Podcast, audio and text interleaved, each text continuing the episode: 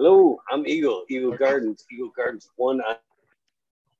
Is fucking talking shit with Eagle, episode 411. Hopefully, you guys had a great day. Got a fun guest tonight. Tonight, you guys have seen him around the chats. Big Bob Grows. How you doing? You want to tell everybody how you're doing, and of course, where they can find you? Yeah, good man. Um, I'm over on Instagram at, uh, it, at Big Bob's Grows, and then uh, on YouTube, same name. Fucking uh, just do the uh, little how-to videos. I started doing those, you know, like trying to help new growers and stuff like that. And then it turns into going onto these chats and just talking shit with everyone, you know. Cannabis community is a great place, that's for sure. Definitely. What you smoking on over there tonight? What you got? Uh, this is my Gelato. Um, it's a garlic uh, GMO crossed with Gelato 33, but it's just the pheno that I kept around is just super pungent garlic. Sticks in your mouth afterwards. Yeah.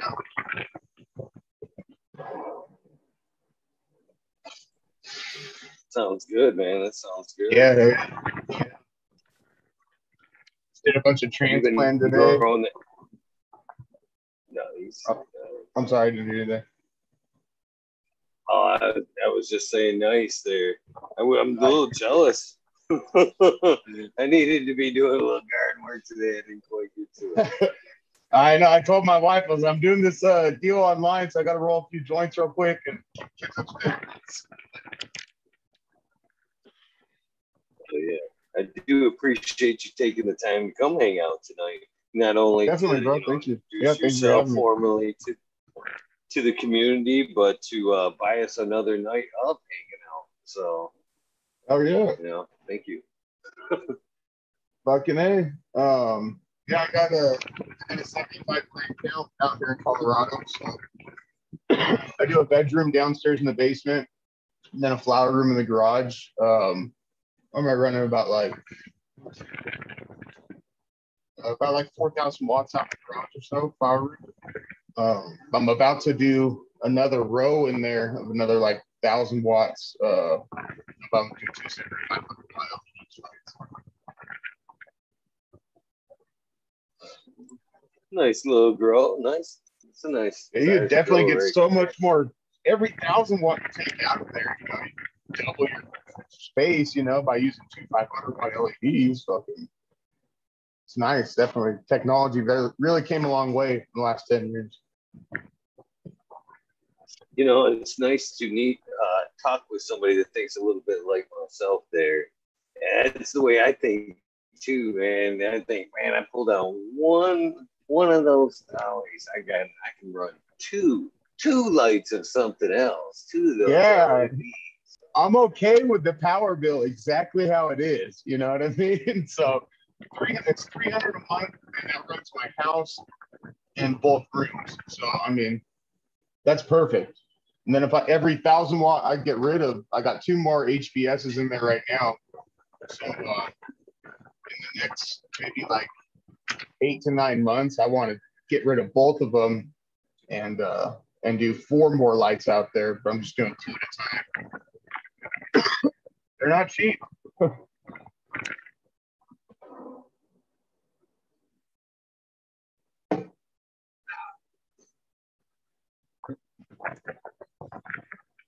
they're definitely working, man. Oh, Oh, it was me, brother. It was me. Okay. That was me.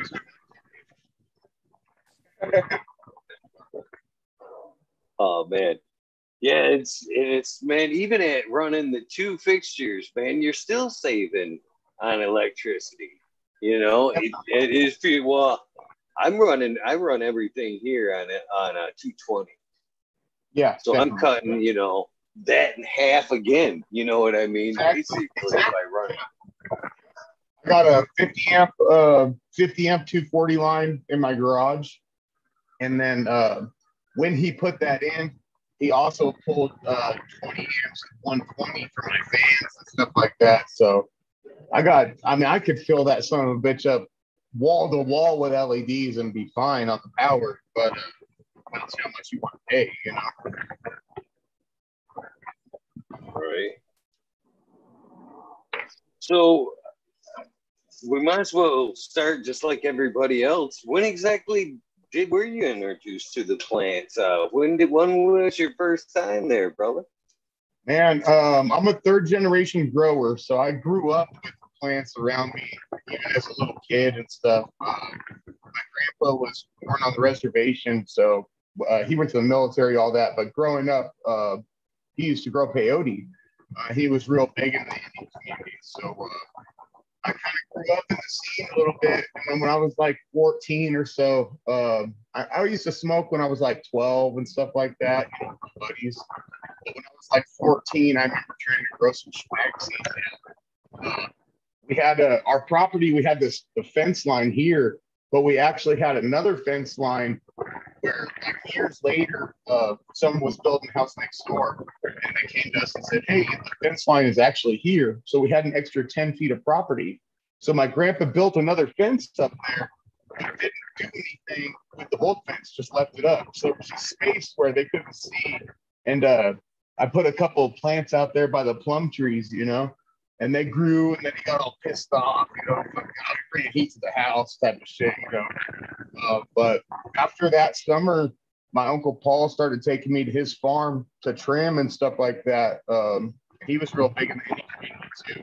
So he was linked up with a lot of growers in North Cal and stuff like that. So it just got every year it got more and more, you know. I'd, I'd start getting like a quarter pound selling that between the pennies. And it got to be like going to these grows and trimming and then coming back with pounds, you know what I mean? Like, and back then in the 90s, like, not a lot of people sold weed, you know, there was a few people in town, you know, back in those days.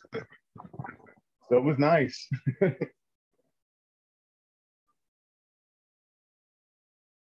That's awesome, man. You know, that's one thing that I'm super excited about with the way things are going with cannabis right now is that's more of a possibility for more people, the multi-generation farmer shit. You know what I mean?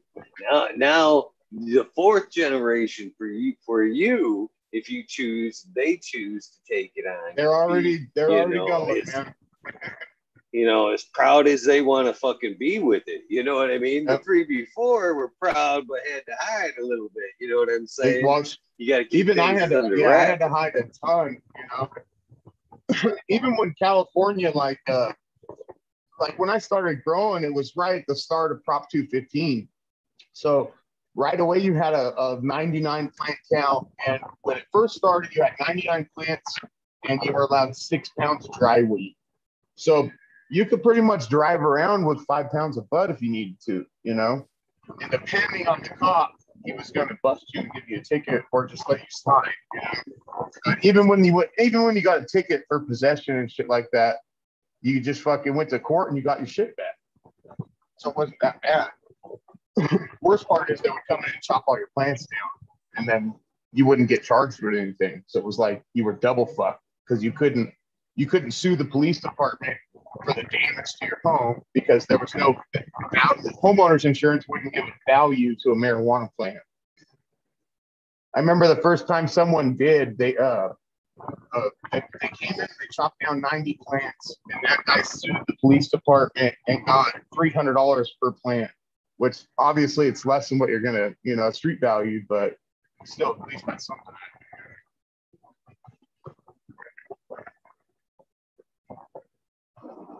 It's amazing to think that even today that somebody could, you know, sue to get their meds back. And you know what I mean? It's crazy, man. But how many people die on Tylenol overdoses and you know all that crap every year? And you can just buy those over. You can have a whole cabinet full of them if you want. Like there's no limitations on how much Tylenol. Or I could go to the store and buy hundred cases of beer. You know, I could fill up my whole garage with beer you know, but I can't do that with my, my weed, you know? It's kind of ridiculous. It's kind of like that here, though. I mean, still to this day, Uh, that's one of my biggest, and they try to. They're still trying to squeeze us out. They make a caregiver here in Michigan just as difficult as it could be, and now they're Yeah. still trying to give us, get rid of us, and it's crazy. I mean, this is this is the situation here in Michigan. Basically, on hand numbers, okay, just on hand numbers. I can only have 15 because I can have two per patient, you know, two and a half per patient, to be clear. Uh, I can only have 15 ounces, ready ounces on hand medically. Okay. Now, yeah, now, listen, this is where it gets fucked, my friend. We're also able to grow 12 plants per household. Okay. Now follow me here. Recreational. I want to Uh-huh. party, okay, I want to grow my recreational weed, I can grow 12. And like say outdoors example here, I grow, you know, some beets outdoors, 12 beets. And I grow yeah. I, you know, harvest 50 pounds. All examples here, you know, hypothetical. 50 pounds. Okay. I can, as long as I can say and prove that that's from my recreational grow and I can have that. There's no qualms. No qualms. But for a caregiver's But license, don't you- license, But don't you use that for medicine. You party, damn it. You fucking party. That's insane. Um, Prop 215 was probably the best medical program I've ever seen in any state. It was actually getting up there with it, except for the fact that you like when Prop 215 first came out, you could do your 99 plants, all that stuff. But I could walk into a dispensary, any dispensary with 10 pounds of bud or whatever the fuck you wanted to bring in there. And they could take you in a back room, look at it, and decide, okay, well, we want this. What do you want for it? You know, and you could strike a deal up, you know, like we used to walk in dispensaries and walk out with 30K, you know. You can't, at once rent came in, it fucked all that off. Yeah, It yeah, ruined usually everything. Does. It, it usually does. That's why I'm actually scared of it to be, you know, go national. I'm Yeah. afraid that as soon as it goes national, they're really gonna put the screws to us home growers. You know, it sounds good to. until, yeah, Uh, LivWell. And if you go to my Instagram page, I, I keep posting about it every day. Uh, but live well, all these different companies, they're uh, they're the people that have the money to have legislators. You know, to have people going to Washington D.C. and trying to get certain stuff passed, taking senators and congressmen out to lunch and buying them a, a hooker on the weekend. You know, like that's how actual laws get passed. And they're right now trying to blame global warming on home growers, saying that we we speed up global warming at, at, at 10 times the rate as a normal household. So now they want to blame the polar ice caps melting on fucking home growth.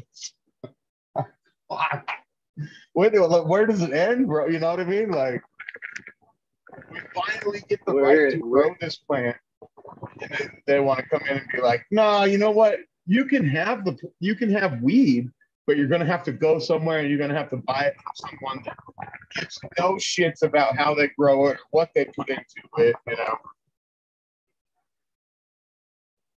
I just want to know fucking, you know, who put those numbers together and realistic research there. You know what I mean? It hasn't, you know, it's that's sounds like some inflated bullshit right there. That's what I'm a Yeah. firm believer that, of course, humans are using stuff that's causing pollution, but the, the planet, over hundreds and hundreds of thousands of years, the planet cools off and heats up and cool. You know, they say that there's trees under all the ice caps up there. How the hell was there trees up there at any time? If you know what I mean, if we're causing this problem, I don't know. That's a whole nother discussion, I guess. But yeah, uh, I got into moving weight really serious um, at about 18, 19 years old. Uh, I used to run like run teams of three cars up north, grab a hundred to five hundred cat, and come back, pay for two hundred and fifty of them or so. You pay for half of whatever you're gonna get. Come back with them three car loads. The, the middle car would have to load, and then we'll do a chase car and a rabbit car. That way, the load car is always going to land safe, you know. But uh, I did that for quite a few years, stacked up a lot of money, and uh, I got a trafficking case. I got pulled over with 50 pounds on my back seat. I had 32,000 cash on me, and it was a cop that I played high school football with. it doesn't get any worse, you know. oh man, you think you'd catch a little bit of a break there? I wish, man. I wish. It, it, turns out he was just the cop that, that showed up first, basically on the bus. But I was set up by somebody. Like somebody else had got busted, and they set me up on a bike. It was what it was, you know. Learning experience. Everyone's got to. If, you, if you're gonna play the game, you know what I mean. You got to deal with the consequences too. It definitely happens from time to time. That's for sure. Yep. Yeah, I'm a firm believer. If you if you get caught, you better keep your mouth shut and sit down. Take your time out. So when you uh has has it always been uh outdoor grows for you guys out there? Is, uh, no, I did uh, part of things. Outdoors. Um, I got some outdoor grows from like 10 years ago. I, I used to do YouTube like 10 years ago or so. And then I just got really freaked out by it, you know. I was in California back then. It was just like uh, the stigma still, you know, like I was making a ton of money. So I didn't want to, you know, you don't want to make the block hot, you know what I mean?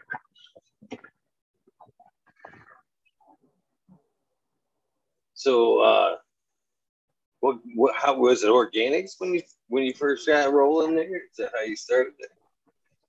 Um, no. Um, so when I first started growing, it was just hit mid. Like I didn't really know what I was doing, you know, until my, my uncle started showing me stuff, and I started learning from growers that I was trimming for and stuff like that. You know, then you really start to tune your grow end. Uh, back then, I was doing. Uh, it's kind of yeah. Back then, I was doing what they call synganics now, um, you guys were actually talking about it the other night. Um, I would use Aqua Flakes A and B as my base because it was a cheap A and B base.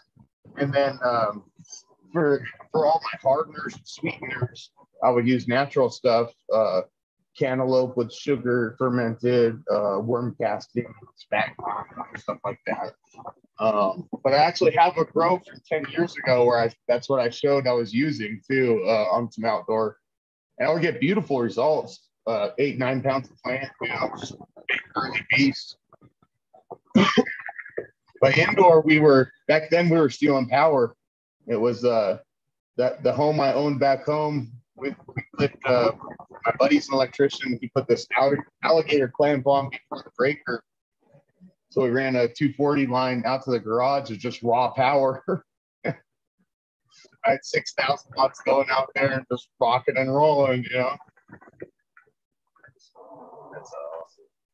Yeah, yeah. Ooh. So, uh, man, that's fucking, that's a pretty good start right there. What kind of stuff were you growing back then? Do you remember? Um, so I've had some, I've had a couple strains that I worked in 98 that I've kept that strain around. Um, I have seeds I get a few different phenos off of it because uh, I kept it at F3. Uh, so there's maybe about like four variations I'll get off of it or so. But uh, I've, I've, had a few strains in my family too.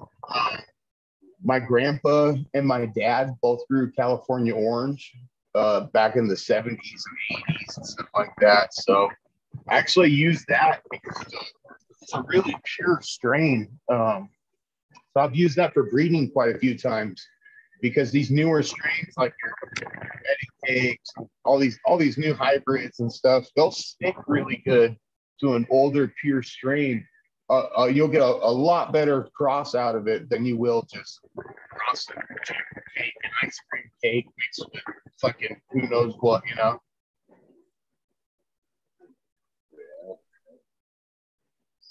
Man, I have I have never came across anything that I've been that fond of to keep you at that long. I've had some pretty good smoke too. A lot of great stuff come through my hands, but man, I'm always in hunt of that one. You know Yeah, I mean? I, and I guess by that one, I almost fucking feel like it's uh, what's the fucking the uh, reefer madness. That's that's the kind of high when I think about when I think about the get one. yeah. That's I want to take one I want to go fucking insane. sure. Uh, I broke my back when I was 19 years old. Um, so really, after about 20, 21 years old, uh, and then I, you know, I went and did my time. When I came out, before I went in, I had a really big uh, prescription drug problem. Um, they had when I broke my back, they put me on those oxycontins. You know, it was a straight downhill spiral. You know, it, even worse because I had money. You know what I mean? Um, but the whole time I was fighting that case, I stacked up as much as I could. Big pills while I was gone. And uh, when I came out, I started using RSO and stuff like that for my back pain. Um, I came out sober, obviously, um, but definitely not taking anything and working out and getting really fit. Um, it definitely helps your muscles just to be fit, you know, physically fit is, you know, half the key, you know. But uh, the RSO really helped a lot. So I started going in the direction of super deep indicas. Um, so at least 10 of my 13 crosses are super deep indicas. But when I do a cross, I'm, I'm not just crossing it like, oh, look, we got a new strain. You know what I mean? Uh, I'll work that strain for 18 months to two years, you know, uh, and get a stable strain out of it. That's the way it should be. That's the way it should be, brother. Exactly, man. That's why when I hear these dudes that are like, "Oh yeah, I got, I got ten different strains that have been grown two years," I'm like, okay, right on. You know, it's great that they're in the community and they're trying to do new stuff. I just, I hate seeing people waste their time with stuff. You know, like there's nothing worse than someone gives you something to grow out and you have a little bit of expectations for it, and then it's just some dog. You know, it's like fuck, I wasted nine months on that, you know. Yeah, I de- well, I've actually I power through some numbers like that. I you know I go through shit.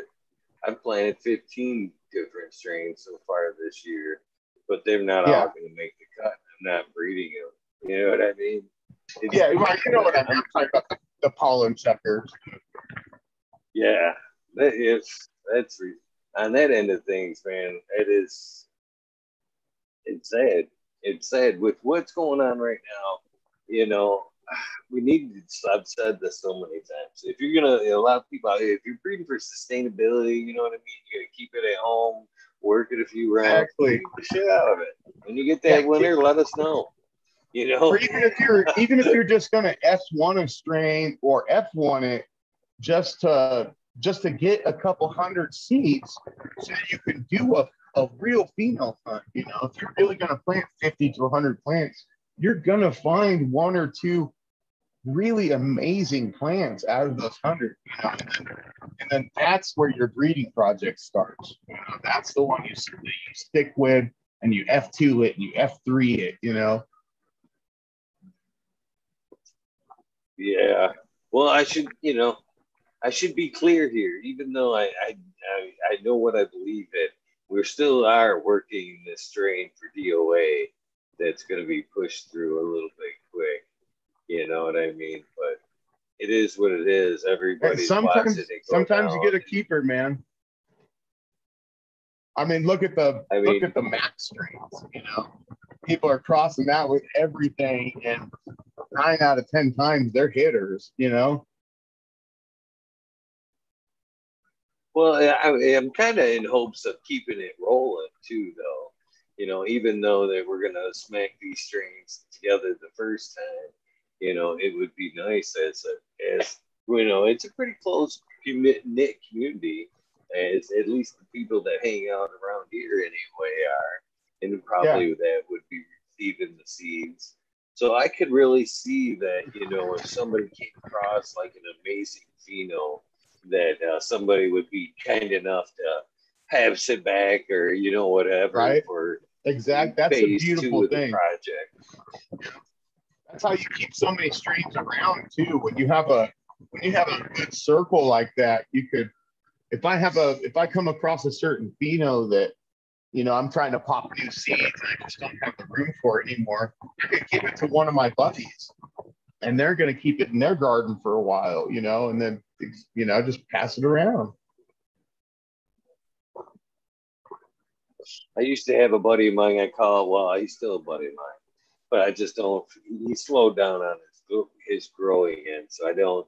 He doesn't earn the name as much anymore. But I used to call him the library because he was the one that I was always like, "Here, hold this for a while. I'll be back."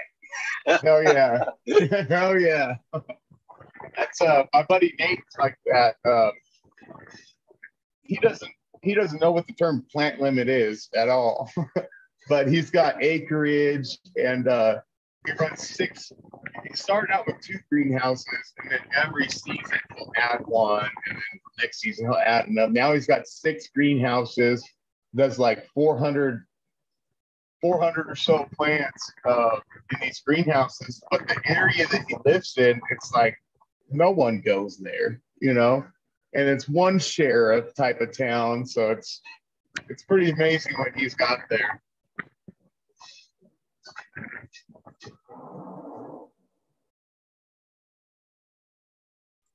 Man, I'm uh, I'm still jealous and would wouldn't mind getting my butt down to Oklahoma to get a taste of that unlimited plant count before it disappears. Because that, you know, I there I would be the library at that fucking point. I wouldn't even I seriously wouldn't even be worried about production at that point. It would come, it would come. They would be just like the fucking mixed bags they're like used to getting from me now.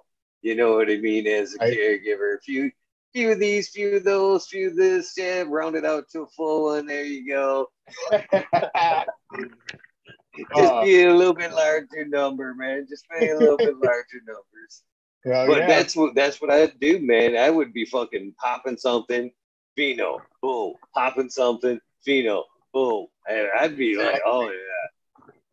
Yeah. Here's I'd be thing, more worried though. about being the guy with a hundred strains than I would be a hundred pounds. you gotta get you gotta get all your uh, strains listed now that you're going to use. I just bought 25% into a dispensary that's in McAlester, Oklahoma, and I'm actually going to be going down there within a week. Go put all the floor drains in, and then we'll be getting final inspection on the building. Uh, but it's it's right on Main Street. It's in McAlester, Oklahoma. We only have about 3,500 square feet in the building, and then because of where it is, we don't have the ability to do any outdoor there. But we're we're looking at properties. But what happens then if, if you have a grow listed at the at the warehouse, right? We'll have our grow there. We'll probably only be able to do maybe 250 plants, but but it's good. We're going to concentrate on small batch, super tasty, living soil, organic, just amazing crafted bud, you know.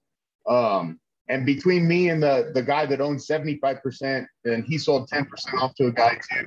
We're all creek growers that have been doing it 20 plus years each, you know. So it's definitely going to be a venture, you know. But uh, but after two years, I'll be able to branch off and open my own 100 percent. I can only own 25 percent for the next two years as I'm as an out of state uh, resident. But all those plant counts, all that stuff's going to change, man. They already started using the, the same system that California and Colorado use, so it's it's a matter of time. I'd say, I'd say within two years, it's gonna, they're going to have that state locked down. You know, by the time it goes red, they're going to have it locked down. But we're we're going to step in there and make some money right now, though. You know, Hell yeah, you'd be silly not to. yeah. Be silly not to. So the unique thing about Oklahoma, I have a trafficking charge on my record. So no state wants to let me get into the cannabis industry. which is fucked up because shouldn't the people that spent time in a fucking jail cell over this plant be given the ability to be able to go legal? You know what I mean? Uh, especially I have the capital to do it. You know what I mean? So it's it's really ridiculous. But Oklahoma uh, has said we don't care if you have a criminal record in another state as long as no crimes were committed in Oklahoma. So when I heard this like eight months ago, I was like, no shit. I called this, I called the city because I had this opportunity to jump in this as an investor. So I called the city uh, in McAlester and was like, you know, I don't want to put any money into this bullshit, you know, and then be told eight months down the road, oh, sorry. And uh, I was like, lady, I've been to prison for for trafficking, you know what I mean, for very large amounts. And uh, they were like, well, what state did it happen in? I said, California. I said, we don't, we don't care what happened in California. that lady on the phone told me you could have got out of prison for murder and would still give you a license as long as you haven't committed any crimes in Oklahoma.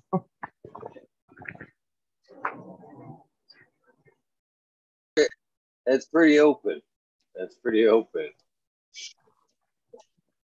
That's pretty awesome. Yeah, that's that's pretty. You know, when I first told my wife about it, she was like, like my wife's a, a total valley girl. She's a nurse, but she's a valley girl. Uh, she was like, we're not moving Oklahoma. and then on top of it, it was like, oh, we're not moving to the city. It's going to be a podunk little town. really podunk little town. um, but it's unique because it's right next to all these Indian reservations and they're screwing the reservations. They're not allowing them to go on the reservation. So they have to go buy at dispensaries. And, uh, then I've been also told it's supposed to go rec within two years. Dallas, Texas is an hour and 20 minute drive from Dallas. So, thank you, Texas, for staying legal, illegal, you know.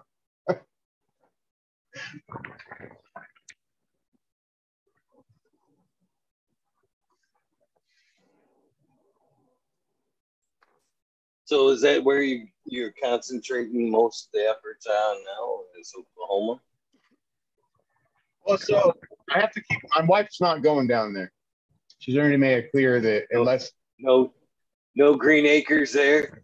No, she's already made it clear. Uh, we're not relocating to Oklahoma, um, which is fine. You know, um, I can go down there and get things operating and then within a few months, we should be turning a good profit, be able to hire people, bring people in, can bounce back and forth.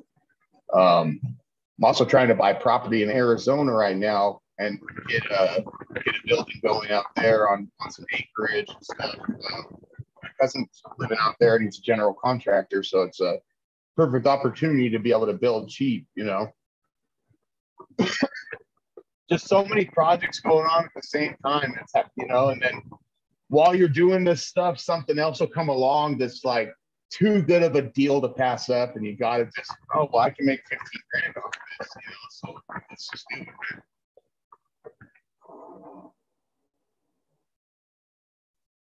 Well, the key is, you know, keeping yourself open to new opportunities like that. I think, you know what I mean. You got too much on your plate all the time, and Yep, something definitely. comes up, you're like, fuck, I wish. Yep. Yep. But uh, that dude Nate I was telling you about, he called me back in February and was like, "Hey, uh, you need to invest in this fucking stock. You know, it's going to go somewhere." And it was super cheap at the time, so I bought a bunch of it. I made 30k so far on crypto this year. Day trading on crypto. Like, wow, I didn't know I could do this. Like, which is, it's got me like looking at the stock market a whole different way. You know, uh, a lot of people make millions playing the stock market just when there's a presidential uh, shit. When, when it's, it's parties from Democrat to Republican, there's a lot of money to be made in the stock market. You know, oil's going to sell off cheaper, solar is going to go up and down. Like just oh, a broad spectrum of so many things you can make a, a few bucks off of, you know?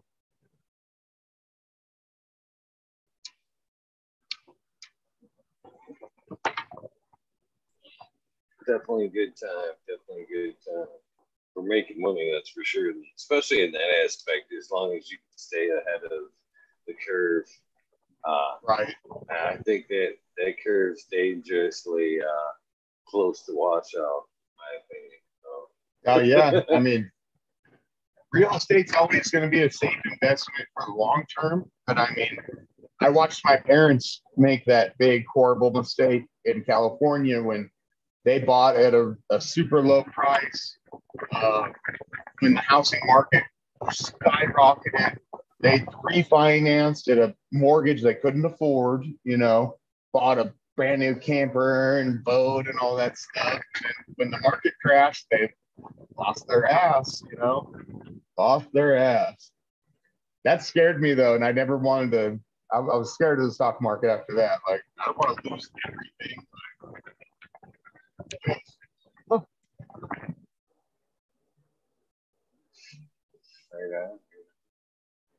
So how things change from that first grow uh, to the next girl? I mean, how long was how long did the first girl stay like the first girl? You know what I mean?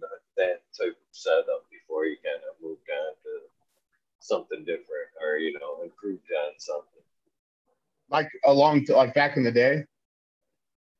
Yeah, yeah. Getting um, going, you know, first girl to the second. You know what I mean? Transition. Yeah, it was really getting getting introduced to genetics. You know, um, we didn't know what strains were back then. Like was always like you smoke brick weed all the time, but then every now and then someone came around with some amazing green bud, you know, something that we would call B grade today.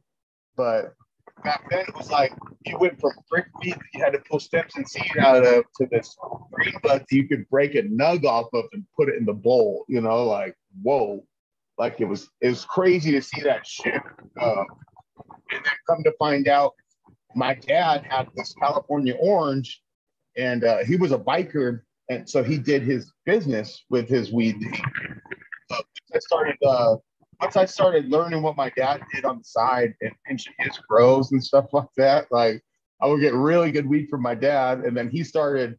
Once I started trimming and stuff, he really started showing me different things. Um, he wouldn't really mentor me though. Uh, neither with my grandpa they both didn't want me to grow because back then it was, you know, you're gonna you're gonna go jail. So they both kind of just did their outdoor thing. I was the first generation to bring it indoors and uh, and really push that fucking genetic that they had. And when my, when my dad saw what I was doing with his genetics indoors, he was really like like okay, like let's work together now, you know. So then it really really shot off there. You know? And I was able to go to his prop. Like my dad had this little secret cabin up in the woods, you know, where he did his grow up in the forest, and uh, he started taking me there. So then I trimmed for him. Then you go to these other farmers up north, and back then people kept their cuts really close. You know, if they had a, a super good uh, strain or something, they, they guarded that, you know. So one year I traded two pounds for this OG in 98, uh, actually in 97. And, uh, and when I came back with that, we cloned the shit out of it and started doing full runs with that. And I started breeding with it and uh, and really took off. Like once those strains started, Bubba Kush,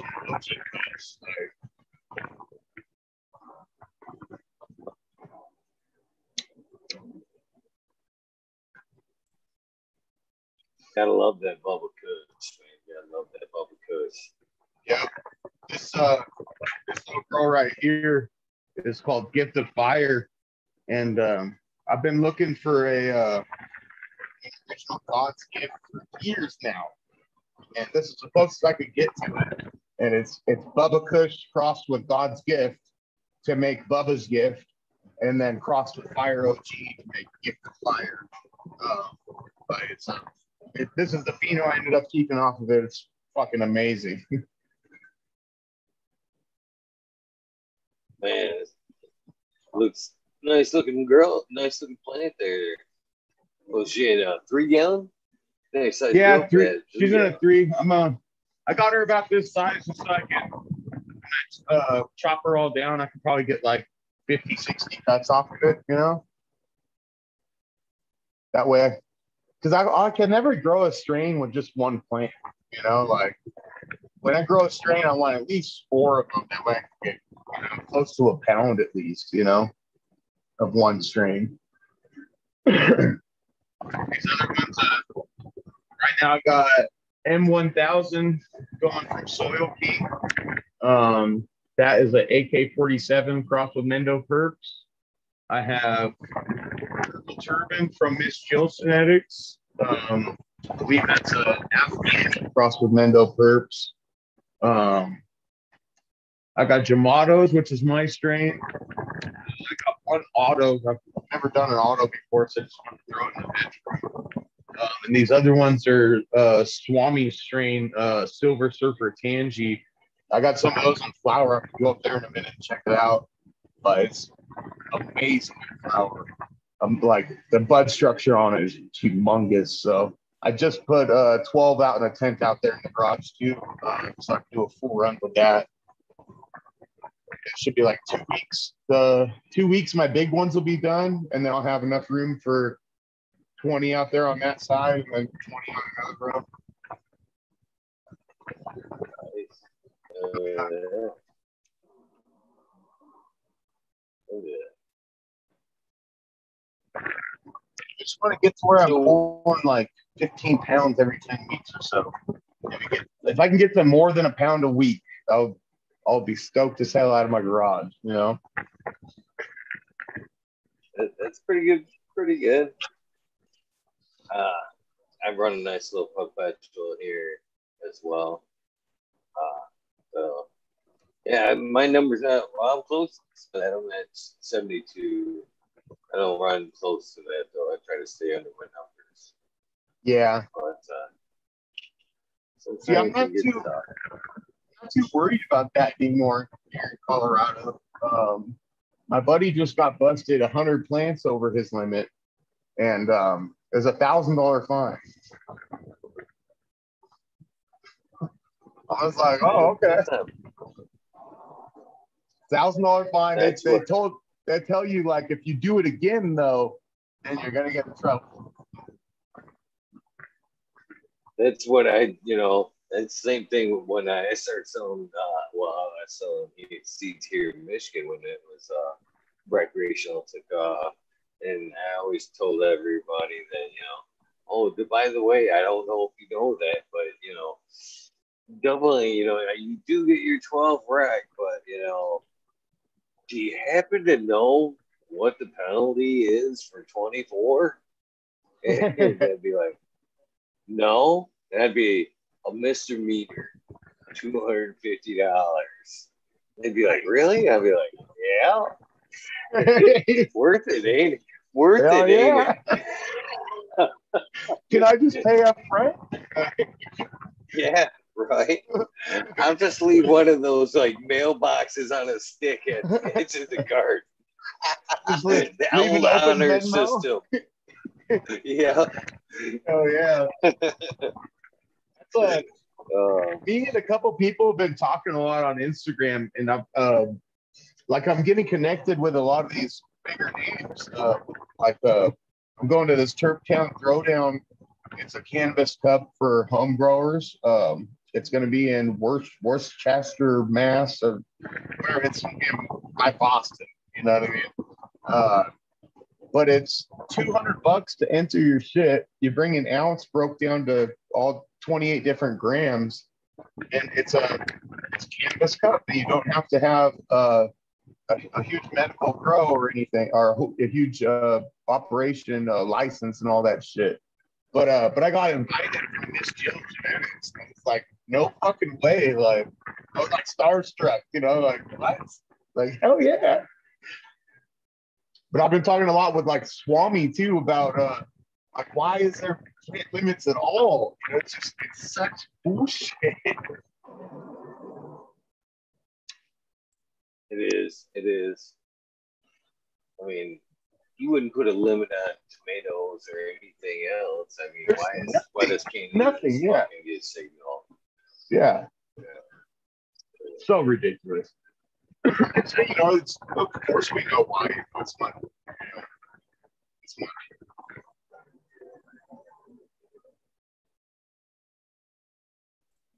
You would figure that they So would just did- want you to make that. That's more money you're going to spend in the long run.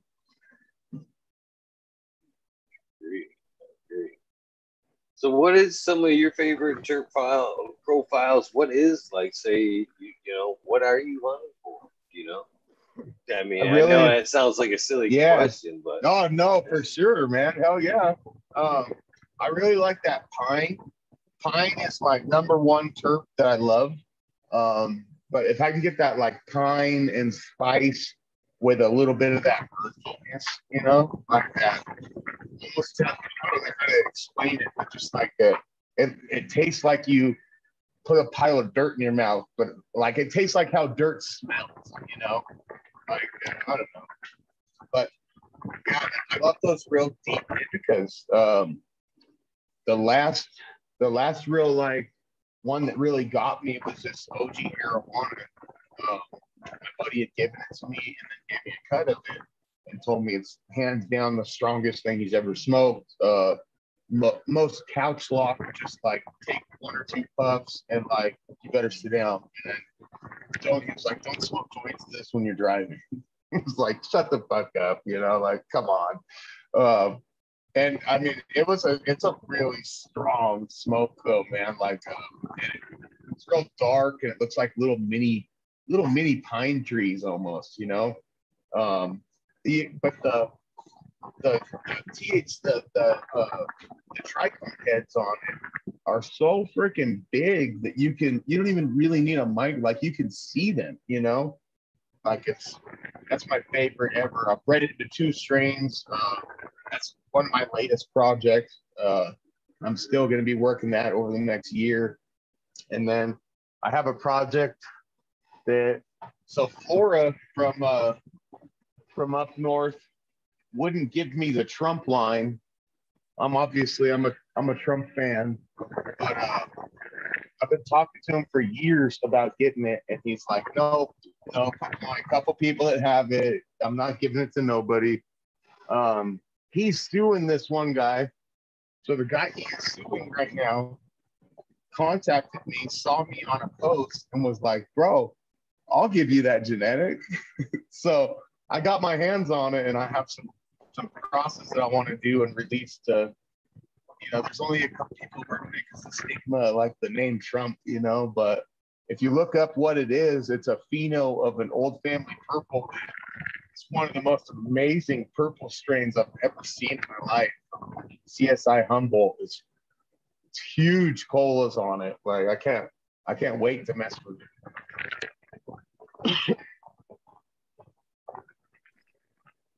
So, are you a fan of the purple, uh, the purple smoke? I mean, in general, the purple Definitely. flower. Uh, as long as as long as it's uh like a certain purple strains, you know, uh Granddaddy Perp, Mendo Perp. I'm not a big fan of purple. It's just a, it's a different purple terpene. It's a different terpene. I just don't like it too much. Um, but that Granddaddy Purple, that was the first purple strain that came around when I was younger, and uh, and it would be like the straight purple buds and uh it's it just has that purple taste, you know. Like, I don't know how to explain it. You know what I mean? Like you know if it's purple weed, they just taste it like, oh shit, that's some granddaddy perps, you know, like like I love that taste.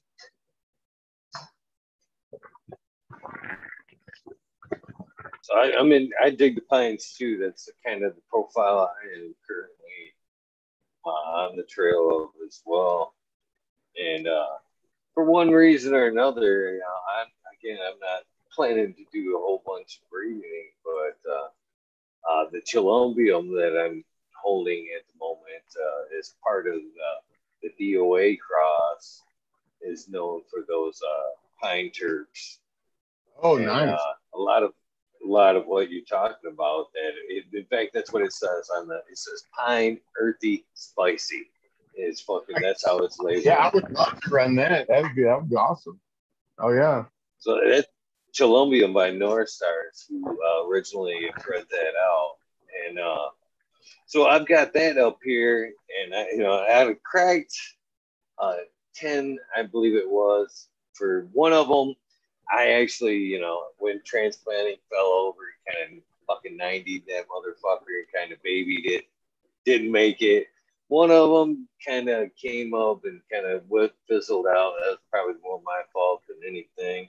So I ended up with eight, uh, six females, two males, two nice looking fellers up there. And then I've got two Xmas males up there as well, which is another piney strain. So I think nice. somehow, some way, um, I'm gonna, you know, concoct something over here, anything, for myself. And uh, you know, I'm sure some some of that pine will come through in uh, in that DOA cross. That'll be the Cholumbium times uh, Jack Skellington, you know, the old TGA strain there. So if you uh, North Stars, Columbia. Save your original pollen so that you can cross it back into it. Um, so when if after you F1 it, if you take that original pollen and then uh, sprinkle the plants again on your next run, you're going to have an F2. That plant's going to produce F2 seeds.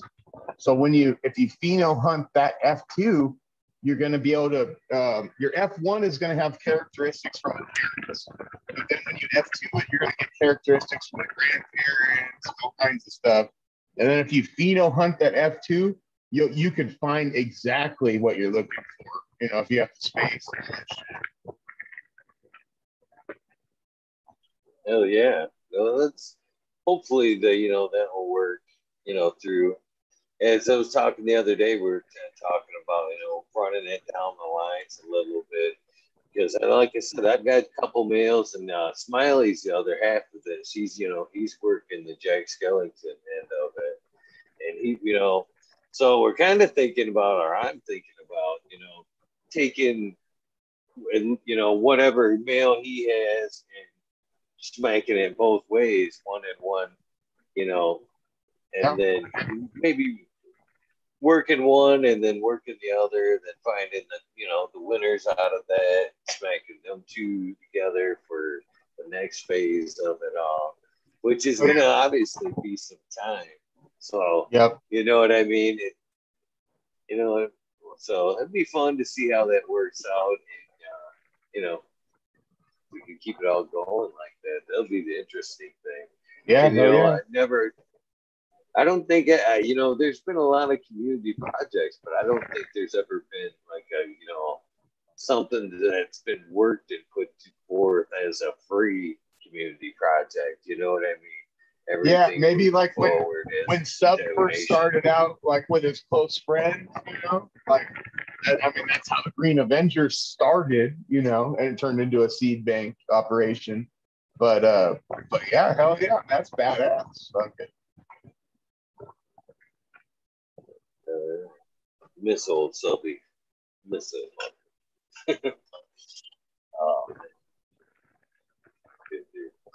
I, I like so, that uh, uh, MzJill took over uh, TGA seeds. Um, so for a while, you couldn't get anything from them. You just had to get it off auctions and stuff like that.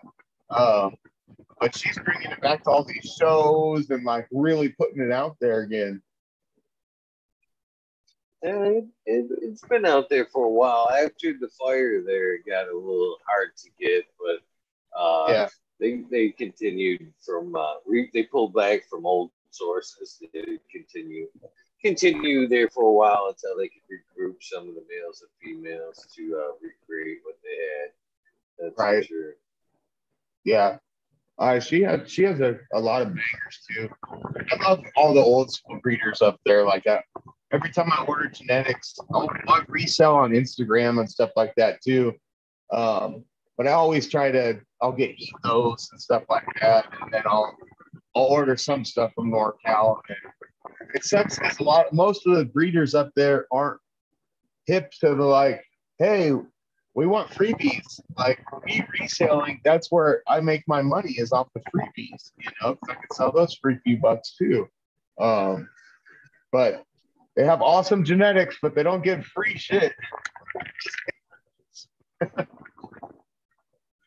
oh man, I love the free shit.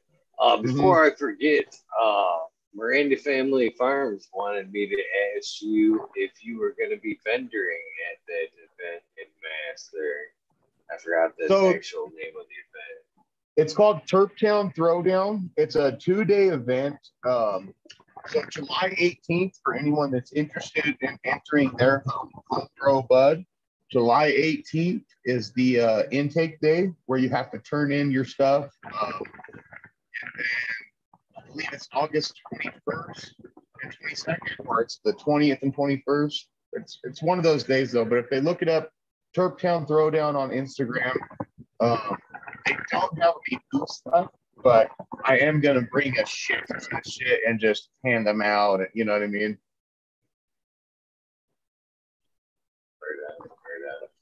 Well, the more people that we get growing, the more freebies that we get out there, uh, it's only going to benefit us.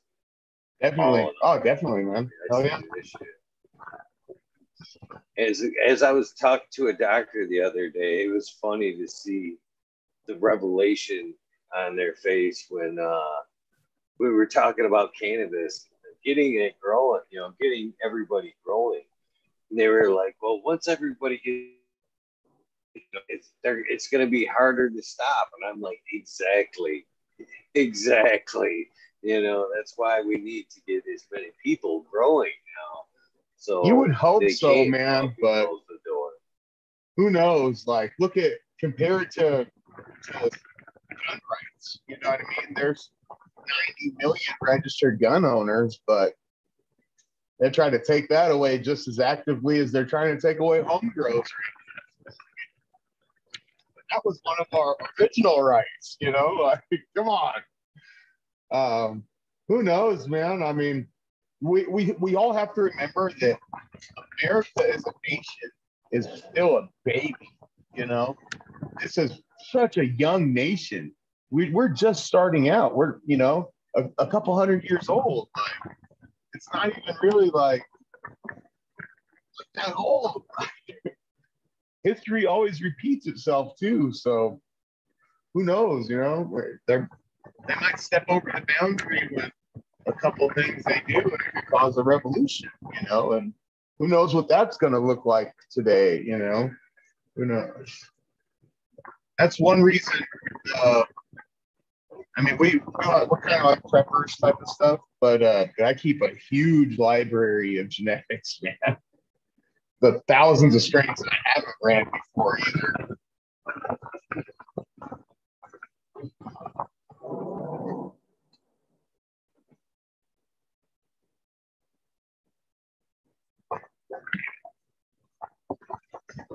I think my mouse is fucking dying. It's a little slow oh. on the go. so uh yeah, you know, and it is, you know, I honestly think, and I've said this many, many times, that uh, recreation isn't nothing but a ploy from big pharma to kind of legalize cannabis so they can, you know, put their money in, hedge their bets in there. You know what I mean? Because that's a whole new market that they can make money off of. And oh, as yeah. soon as that happens, that's gonna, you know, uh, that once recreational wins, then that'll ease up the medical, you know, uh, fight against them. You know what I mean? They don't want to give up the big pharma, the pills. They want the recreational side, the party side that we talked about. They, yeah, yeah, we can make money off of that too. And by you know pushing the rec through, then as we have already talked about, eliminate that home grow. And once you eliminate the home grow, and now they're like laughing at you. Medicine what? Medicine what? You can't. Yeah. You know what I mean? Nobody's talking about medicine because you can't grow that shit. Yeah, it's scary because you can see the path that they're that they're lighting up their path that they want to take with it. They know how much money is involved in this stuff. Like it's been what, you know, 10, 15 years, and they're seeing what some states are pulling in hundreds of millions of dollars just in tax revenue. Like you can't ignore that, you know. But that's the shitty part is fucking every dispensary that opens up, they're taking money out of the black market's hands that was in that community before, you know, and, and the limitations and it's always medical's always better.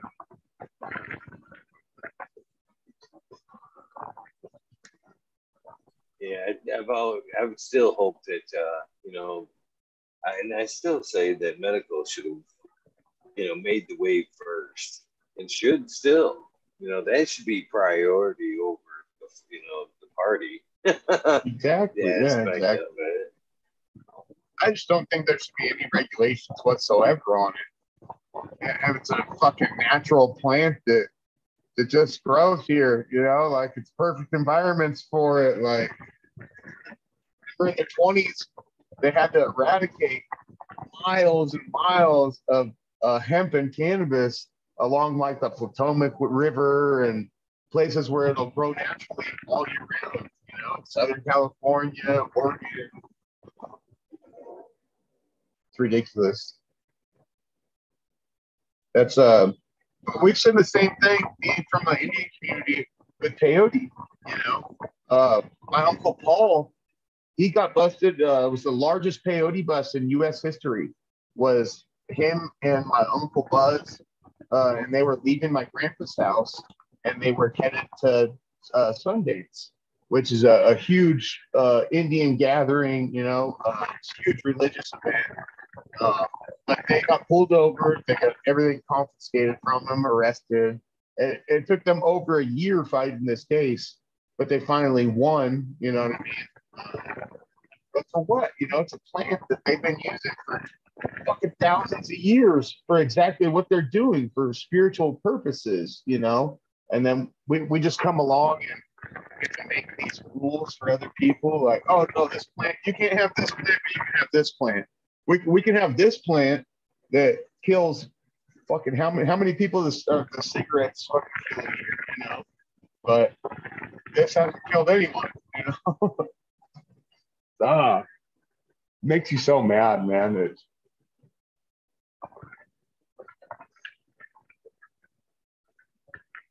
So let me ask you this: What would be uh, your the the product cannabis made that you've been most impressed with? And that and that I'm eliminating like medical use, and I'm kind of talking more about textile products. You know what I mean? Things that can be made from the plant. You know Oh, what I man. mean? As you know, a byproduct. What's what's the one thing that you know has most impressed you? Like, can't you know, hemp cannabis can make that shit too. You know what I mean? Uh, has there been something like that? you can make everything out of it. Um, I mean, running your cars on it, but that's probably one of the reasons it's illegal. Is because it has so many uses. You you, can make gas out of it. uh, you know, he could heat your house with it. Um, you could, you can make clothes out of it. That's when that's really why it became illegal when it did. Um, it was also a racial push. Of course, it was racially motivated too. Um, but if you look at the timeline when Harry Anslinger teamed up with DuPont Chemical Company to really make it illegal and use use their media propaganda with with the Hearst newspapers, um, it was when the in. So it went from having to use slave labor to process hemp uh, to being able to use a machine to process the pulp. And in turn you can make cotton like or you can make the same shirts and stuff like that um, but it was really bringing in a new age. And then you look at when the patent for the deportifier came out and that's the same year they really started pushing marijuana legal and it was all funded by the dupont chemical company because they had fields of cotton and cotton's value just took a hit you know would have, went under. Oh, there have been a lot of industries, you know, the petrol industry, the plastics, you know, there's there's and again, DuPont had their, you know, has their hand in plastics as well. It wasn't just Yep. on, you know, cotton. It was, you know, a lot of it was a huge threat to them. And then says a lot to what fucking propaganda can do. You know what I mean? how do you fucking really erase thousand years of medical benefits and people passing it on from generations to generations? Oh, this has you know medical benefits to fucking reefer madness, and everybody's like, really? You know what I They mean? just without line, and sinker. You know, they just took it. It's That's just how gullible because, you people know, are. that's what they're trying to do in a lot of ways today. We won't dive down deep in that rabbit I think I know what I'm talking about there. And it's sad that propaganda can be force fed down people's throat like that, and you know, people just hook, line, and sinker. They can know, tell you a direct. but, They could uh, look at. They could probably push the fact that the sky is purple. Half the population would agree. Yeah, it's crazy, man. It's a powerful tool. So it's you know a beautiful thing that it's starting to come unraveled on them, but uh, you know we haven't won the fight yet. I mean, not yet, we couldn't. We barely. We haven't even won the medical fight, and that was like Exactly. the first fight issue. You know We haven't mean? even won the We're fight, not and they're even trying to take away already. You know, like we're still in the fight, and they're trying to sweep it out from under our feet. You know. And I oh, heard that man, they're trying like, to push the global warming. Like, ugh. That shit's crazy on itself too. but man, we like we, we've talked about. We haven't even got into you know mass producing of you know the textiles and stuff of you know just hemp and stuff like that. You know what I mean? Those- We're not even those plastic bottles they're making. They're like biodegradable within like 90 days or something like that. The the hemp water bottles, like they're pretty dope. I wasn't sold by the hemp straws though. I seen some No. of them the other day, and they were like a paper straw. And I'm like, hey, I, I'm all about you know trying to make as much shit as I can about cannabis. Right. But at some point, uh, you know, Well, you know what they're doing with plastics now, right? Um, they're turning plastic into jet fuel. So at least plastic isn't as bad as it was if they're using it for jet fuel. I don't know. Maybe we can power these airplanes with plastic. it'd be fucking pretty cool. Burn up some of that supply around the fucking world. Right. Then 10 years later, they'll be like, man, we really screwed ourselves burning all that plastic. Who knows, man? So, do you have any interest in uh, the CBD or slash hemp uh, side of things yourself? Um, so I, I do like the benefits of CBD. Um, I'm interested in working. I think it's is it Charlotte's Web. It's a I believe it's a 10 uh, 10 percent by ten percent uh, THC to CBD. Um, I'd be interested in working with something like that in the future. Um, just it's just a space issue. You know what I mean? Um, but I have thought about. Um, like you see a lot of people talk about opening up a CBD farm. And so I've heard that there's a couple loopholes and you could grow your stuff all year. And then at the end of the year, you test it. And if it comes out 17% THC, they're going to tell you, hey, you have to dispose of all that. Don't say how you have to dispose of it. I, I think put it in turkey bags and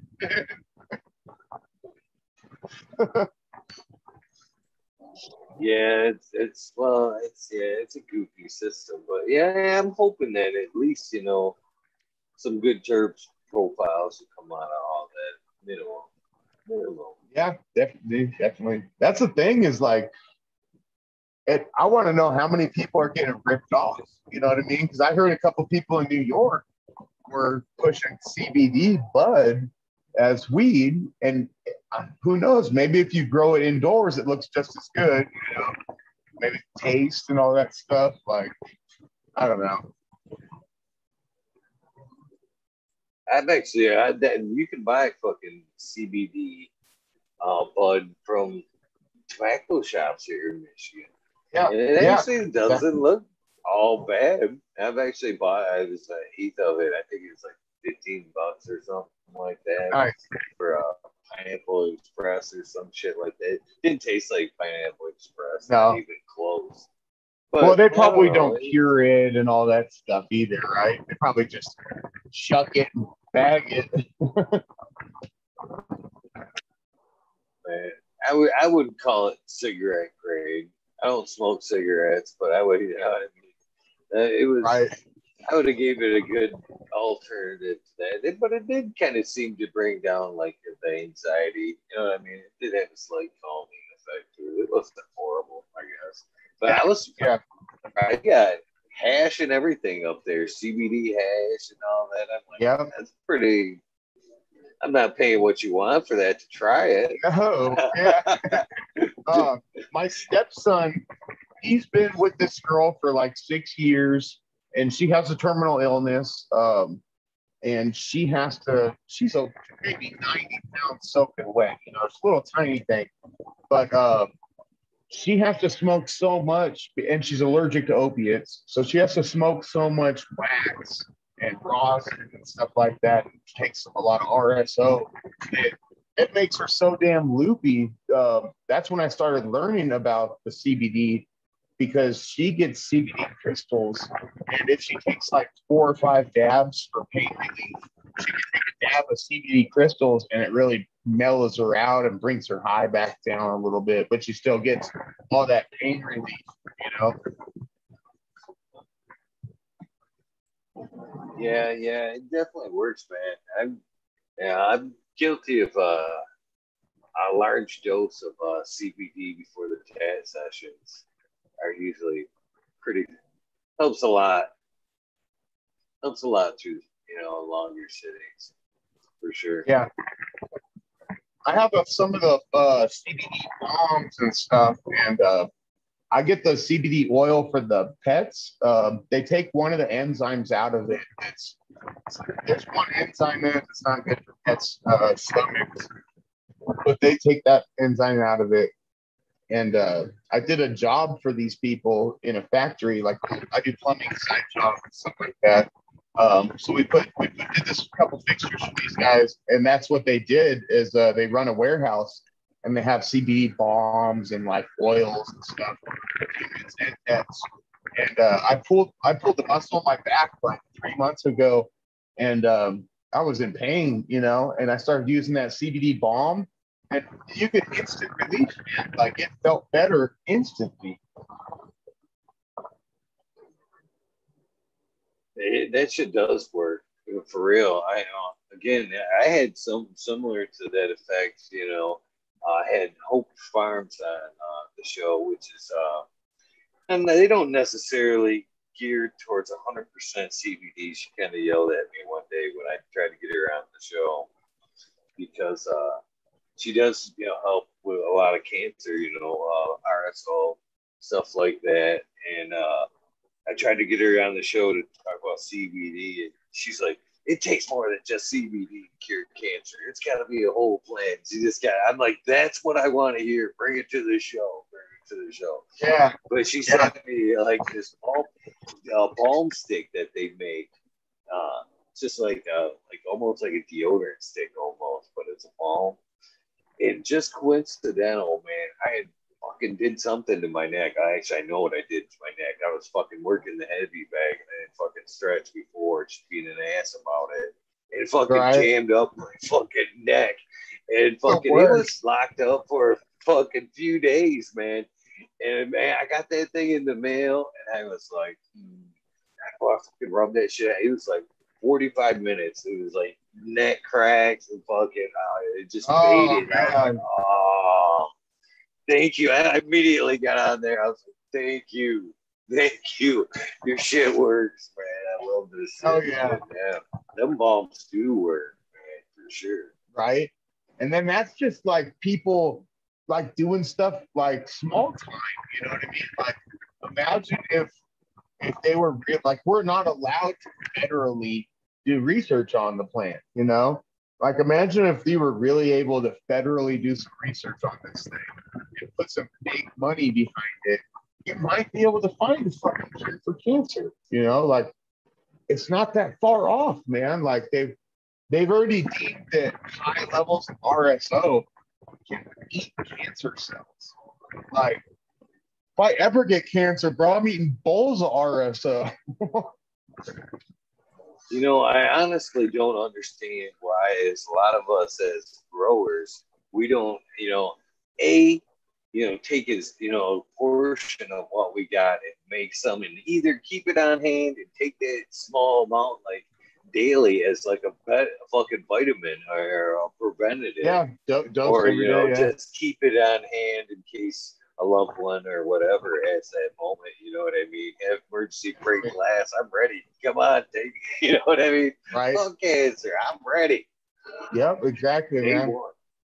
uh, my buddy Nate up here, uh, he's part of this website and stuff. He, he found this lady that at the time when he met her, she was trying to make food for people and sell it to be able to trade for RSO or or any type of any type of herb that they could make RSO for um, for her husband that has cancer. So we started donating. We pressed uh, rosin, so we started donating all of our pucks, save them up, give this dude a mason jar, and he'll he'll make a ton of RSO for himself out of them. But uh, but definitely, bro, like just to help someone out that they don't grow. You know what I mean? Um, they they have a because of their situation they can't grow. You know, but uh, but to be able to help someone out like that, you know, it's like it brings a really warm, fuzzy feeling. You know.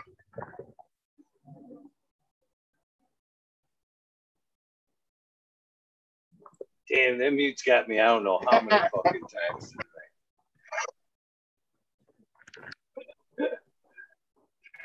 oh man, I absolutely agree. So, uh, what is uh, what is what is your favorite ingestion method uh, for cannabis? Is it you know dabs? Is it uh, you know edibles or just flower? Good mix of all three. Yeah, um, yeah, probably a mix. You know, um, I I like to smoke out of my pipe or a bubbler or something like that. Just to feel like you really get to taste the weed. You know, way more out of a pipe or something like that than a bong or something. Um, I go through like a a circle, you know, for a month or so. I'll have a thing for rolling joints, you know, put a little wax in there or something. And then uh, I'll use a bubbler for a month or so. And then I'll, I'll get a hair up my ass and clean my bong and start using that again, you know. Dabs just kill me though, man. Like I, I got a bunch of diamonds and sauce and I, I think I got a my buddy came over and gave me 80 grams. Uh, he has a dispensary out here, and uh, they don't have a processing license though. So he takes all of his trim and small buds and stuff like that, and pays a processor to process it for him. They drank over 80 grams of uh, diamonds and sauce the other day, all packaged up in boxes. And I was like, "What the fuck is this?" It was like I had all my stuff processed with these people, you know. Like, damn, it all gets lab tested and everything. Like, watch, I'll go, I'll go grab one real quick. Hold on. Cheers, everybody. Sergeant Pepper, Sister Golden Hair, Disbanded Brothers, Sergeant Pepper 420, Twisted Roots, Captain 420, Red Primo, Disbanded Brother, Modern Genetics, Martial Arts 2012. I threw that feed pickup just for you and your meme. Hopefully, you snagged it. Who else we got? Hawaiian Sustainable, Top Four Genetics. Cheers to you guys. What are you smoking on? Canada Trooper. I can't believe I missed you. What's up, brother? Got both of them in the house. What's up, Canna? Might as well tag them both. Oh. Cheers, guys. What are you smoking on while we're waiting for uh, Big Bob to go grab his sample for us? What up, guys? What up? Glad you guys all showed up. 75 of you cool, cool folks watching. Deeply appreciate that. Cheers, Dr. Joinsworth. Thank you for joining us as well. Spiky Pilots. Cheers, my friend. Cheers, my friend. Keep watching for that shirt. Hopefully, it will pop up, my friend. I've got faith. I've got faith Twin Flame Farms. How you doing? Is that you? Is that you, Chad Westport? Twin Flame fires. What up? Cheers.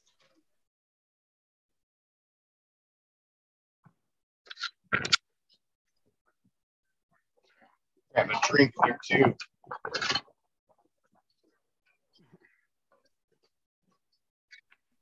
Yeah, so?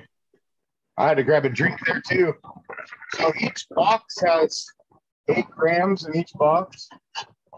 But uh that's the only thing is they're packaged in grams though.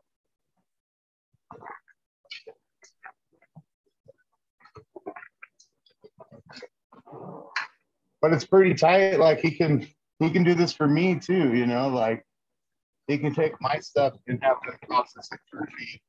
So I can get diamonds and sauce and get rosin or whatever, you know.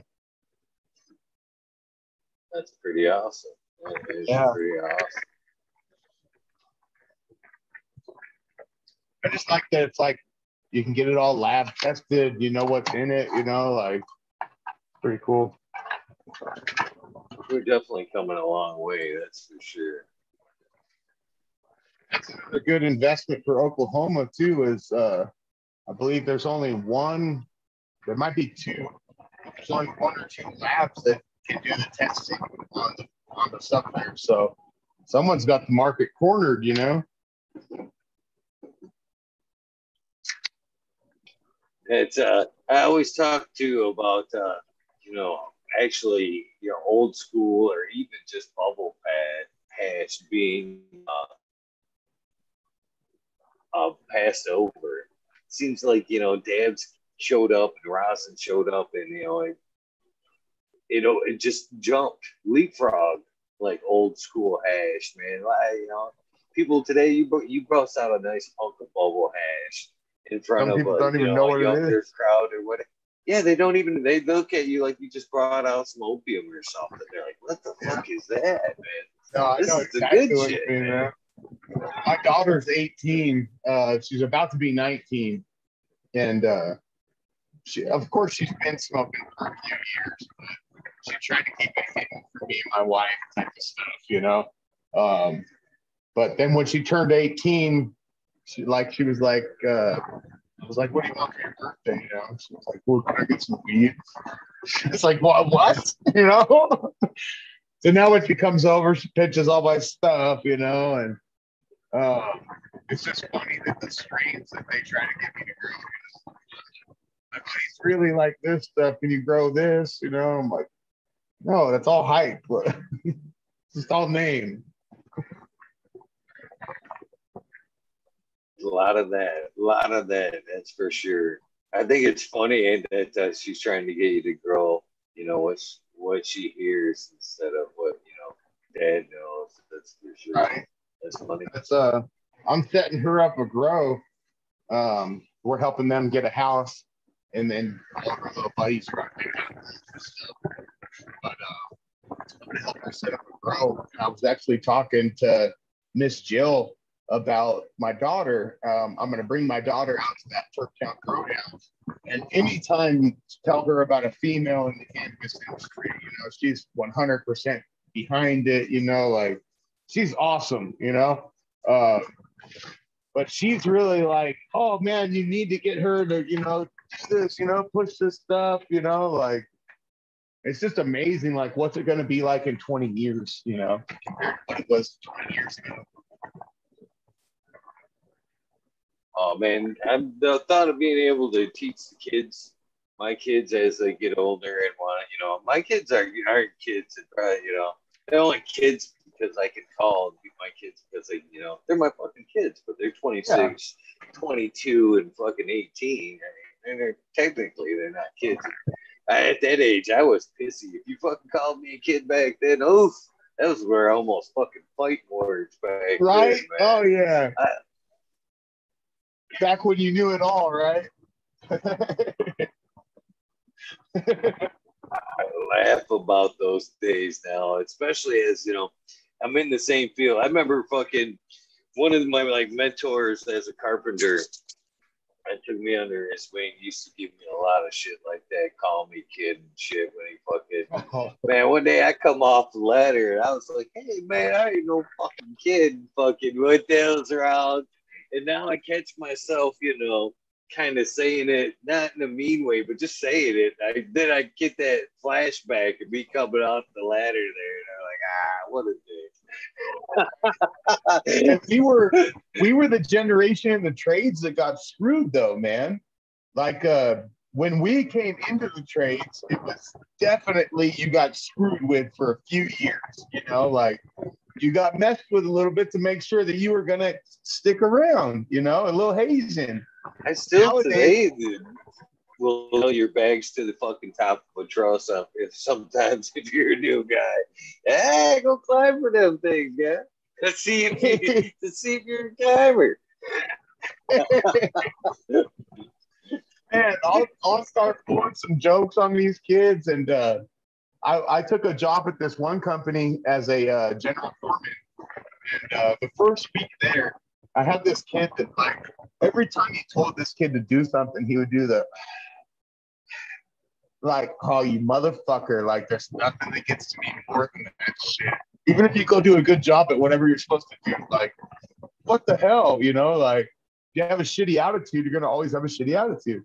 Um, so I told this kid one day, like all day, we sent him looking for. First, it was a bucket of steam. I was like, "Go get a bucket, five gallon bucket of steam. We're gonna be testing the steam lines." So this kid's like running around, like asking, "Where's a bucket of steam?" You know, so everyone's fucking. And we had to look for the pipe stretcher, you know, everything. But he went and told the boss on us. fucking that dude came unglued. Like, I'm paying this much money for this. I'm like, bro, kick back. Like, fuck out of here. I, I ended up loading my bags and fucking quitting on them, but like, that's the way you're supposed to do it, little, you know. Oh man. Shout out to you fucking plumbers too, man. You guys can handle that fucking money. oh Oh, man, so many times I've been in tight places just going, oh jeez, man. Today, today, as a matter of fact, uh, because I still, you know, dabble in trades a little bit. You know, I there's a hungry market right now. Nobody wants Yep. to do that shit, and unfortunately, I will. You know, the price is right. I will show up, and I just fucking Yeah, if there's money involved. Yeah, I, second one. Well, second one in like a month. A full bathroom, whole you know shower and shit, and they had a pedestal stinking sink in there, and I was you know reattaching it to the plumbing that was there, fucking lines in short, and then fucking just hugging everything into that pedestal. Oh man, I fucking every obscenity. I'm glad the homeowner wasn't there because it's one of the moments where you're like, motherfucker, son of a bitch, just trying to get that first spin on that. You know what I mean? That first spread Just get on that bitch. Just, oh, yeah. Oh. I had, I, I was one step away from trying to like sit Indian style under there with it fucking balanced on my head so I could pull the pedestal out. You know what I mean? Just to get everything going so I could shove it back together, man. I was Right. that close, that close. So, fuck that, man. You, you plumbers got all my respect for that shit, man. Oh, See, I've done I've done commercial plumbing and pipe fitting my whole life. Um, in the last few years, I've dabbled in doing side jobs. I actually just pulled a permit today for this lady that I only try to do side jobs for growers now. So I only work on recommendations from other people recommending me, but they always pay cash up front. Everything there's always never a problem. You know, like they pick their stuff out. And then half the time we end up trading genetics and shit too, you know, like it's fucking nice. So, But I don't wanna do work turd with chase, my, uh, Oh man, ugh. no, that no, no, I wouldn't either. Oh, No, yeah, it's, man, it's nice being able to work with your hands like that. Carpentership. It's fun. You gotta know a good carpenter, you know, like they can build anything, you know, like fuck, that's bitching. Yeah, fuck that woman though. So that's that's an art, man. In my opinion, man. There's too many times, man. Like when you're like piecing old shit together. You know what I mean? You're tying back into something. I, I had to fuck around. You kind of talk about turd chaser, man. Oh my god, I had septic problems this year, man. I had both uh, coming out of the house to the tank was reduced, and I had oh, to no. put that back together. And you know what I mean? When you got two ends and you just gotta like flex everything back together and shit, hope you've got enough going there to grab and shit. That shit's tough, man. I didn't know. Gotta use you gotta use repair couplings. So they make these they make these couplings that are called repair couplings, but a lot of people don't know about it. So a usual a usual fitting would be like like say this is the fitting, you know, in the middle of the fitting there's gonna be a, a little catch, you know. But a repair coupling, you could slide that son of a bitch wherever you want it so you get your you get your one side in there and then slide the repair coupling, glue that some bitch on. No man, yeah, I fucking oh. And even at that, man, I you I, I today again I had to tie into that the whole shower into or because it was a tub and now it's a shower, so I had to tie in drain. And man, I, I go I buy extras like two of these, oh, yeah. two of those, all that shit can go back. yeah. Oh, yeah. Even at that, like I said, there was that one point where you have to, you know, right? Close your eyes yeah. open, fucking fits before he grabs. right? I did a job like that, and uh, were we were adding a bathroom into this lady's basement, so we had her whole concrete tore up and everything and uh, the existing spot where we could tie in, it was 45, and there was no play, you know, whatsoever. Couldn't even get a repair coupling in there.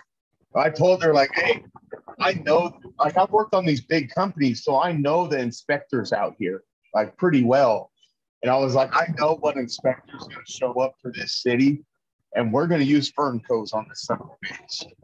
Those are just the they're rubber, you know, basically a rubber coupling that you fucking put your fucking straps on each side and fucking tune it down, you know. With that kind of knowledge of water flow and pipe fitting and shit like that, have you ever thought about like an undercurrent system? You know, where they're all tied into one main, you know, tank and just flow together. You know what I mean? Setups. Like empty buckets or something. Uh, no, they're you know, they're basic one system, but they, they there's a pipe that connects all of them together. So there's kind of a water current that flows from one to the other. Just a recirculating line. I don't know. It sounds like a lot of stuff to clean to me. I'm sure. I'm sure. But they, they do, man. When they're set up right, man, they kick, man.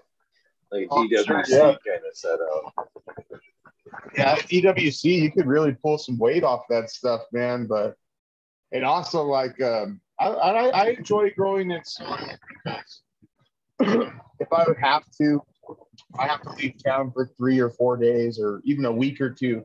I can have my daughter come over, and it's a super simple the nutrient line I use.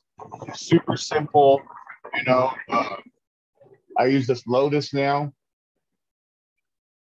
um, it's either a feed or water, you know. So I just feel like if something goes wrong like that, though, like I'll be able to fix it when I get home. You know, it's soil. But DWC, like, man, if I feed for a few days and something goes wrong, like there goes the whole crop.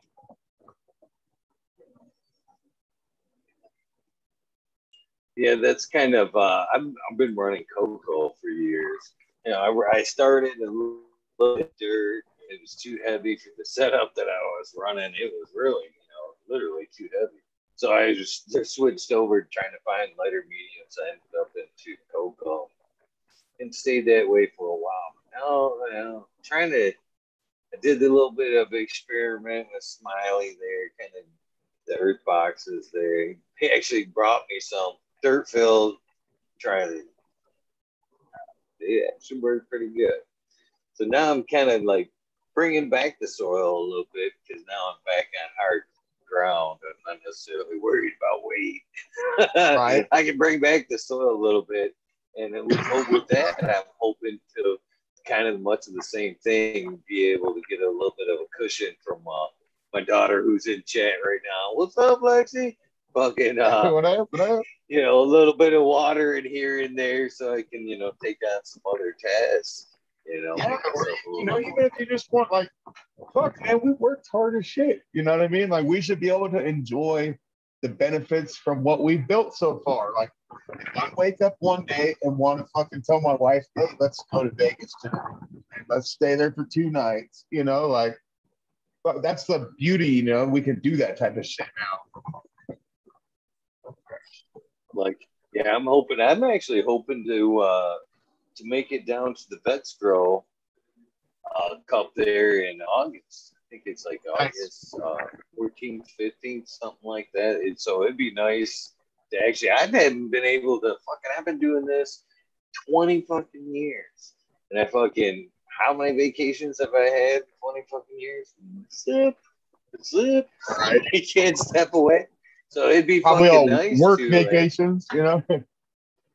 yeah, I would something like that. Just be able to leave the fort, know everything's gonna be. That's where that next gen's gonna be. Hopefully, come in handy. You know, I wouldn't force it on the on the girls, but if they're interested, I'm trying to lure my. I've got one that's left in us, you know, and uh, it lives downstate, and both uh both her and the boyfriend are both cannabis users.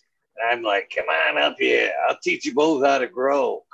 yeah, that's uh, my stepson's paying fifty dollars an eighth back home when he goes to the dispensary. I'm like, bro, what are you doing? Like, even if you wanted to buy out here in Denver, you can go get some really quality, good flower for 125 bucks an ounce. You know, like.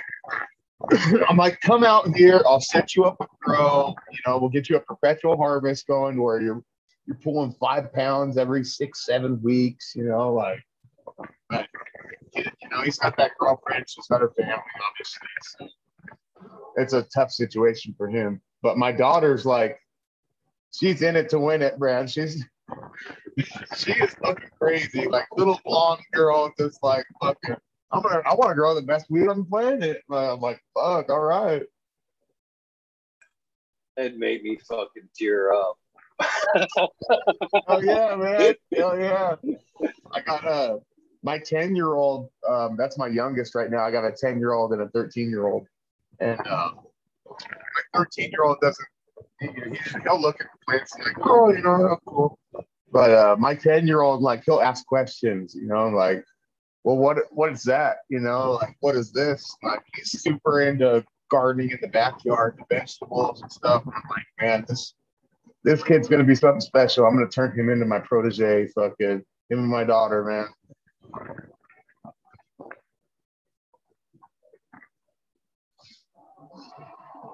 Hopefully they don't try to take so it away from us. for- I know that'd be bullshit. I mean, that is that.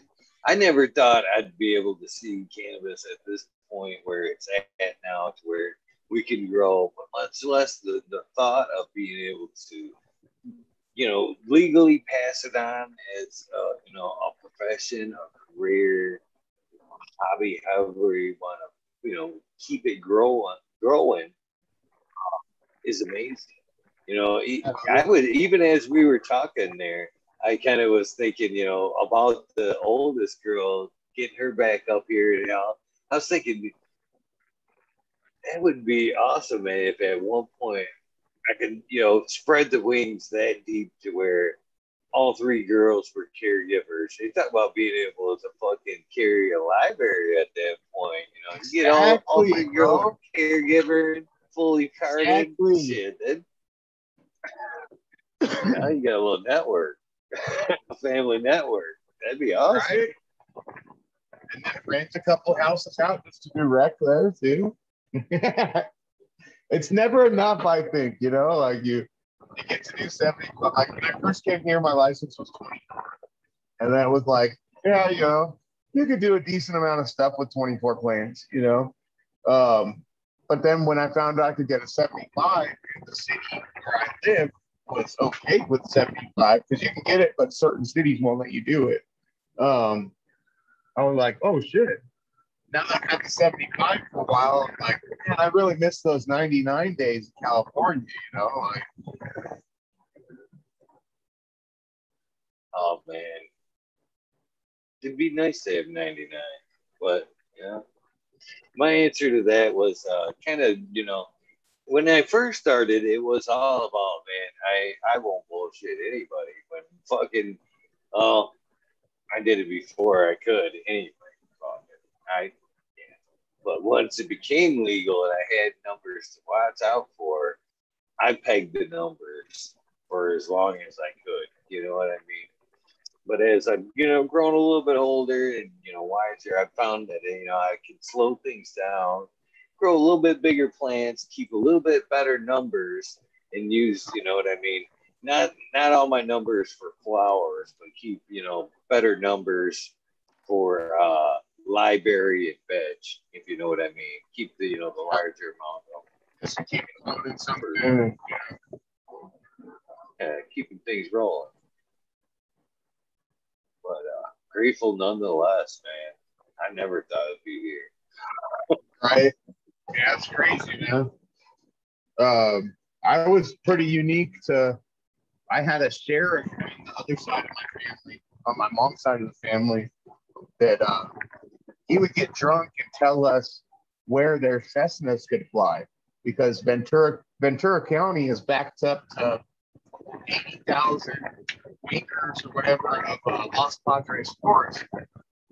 Springs and creeks everywhere, man. Like trout fishing all over the place. Like, not a lot of people go back there that deep, you know. Like, if you trek back there for a few days, you're not going to see people.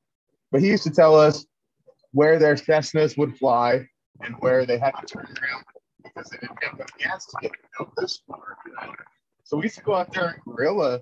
And like uh, a couple years, I went out there when we were trying to build our family. You know, I'm like, hey, here's some money for a while, babe, but I'm gonna go stay in the hills with my buddy in the tent for six months, and we're gonna come back with 500 pounds of fucking weed. You know. and fucking 100 pounds of weed is life changing if you're that young, you know. Even, even doing them at seven, eight hundred bucks a pound for decent outdoor, you know, you're looking at 700k, you know. Yeah, I miss those days actually. Yeah. Eh, Eighty buck ounces and shit. The, the Still don't- forty-five hundred dollar. I don't want to see it. You know what's funny is I don't want us to. I remember eighty dollar ounce days, but I would fucking cry to see eighty dollar ounce days today. Man, really that's know. how it is out here.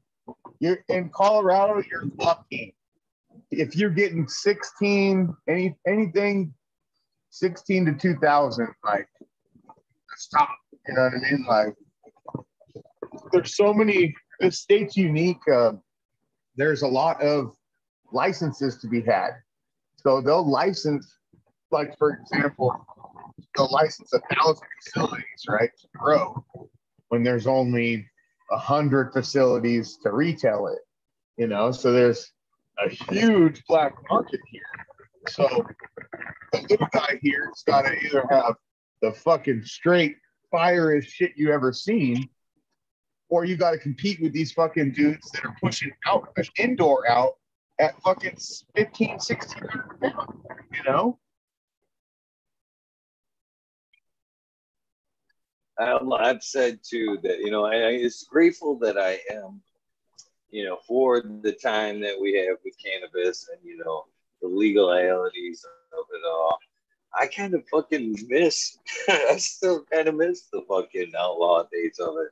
You know, there was something about that feeling of, you know, doing something wrong, whatever. Now, I, you know, I, I ride with fucking people that to this day other caregivers, you know, and they're you know,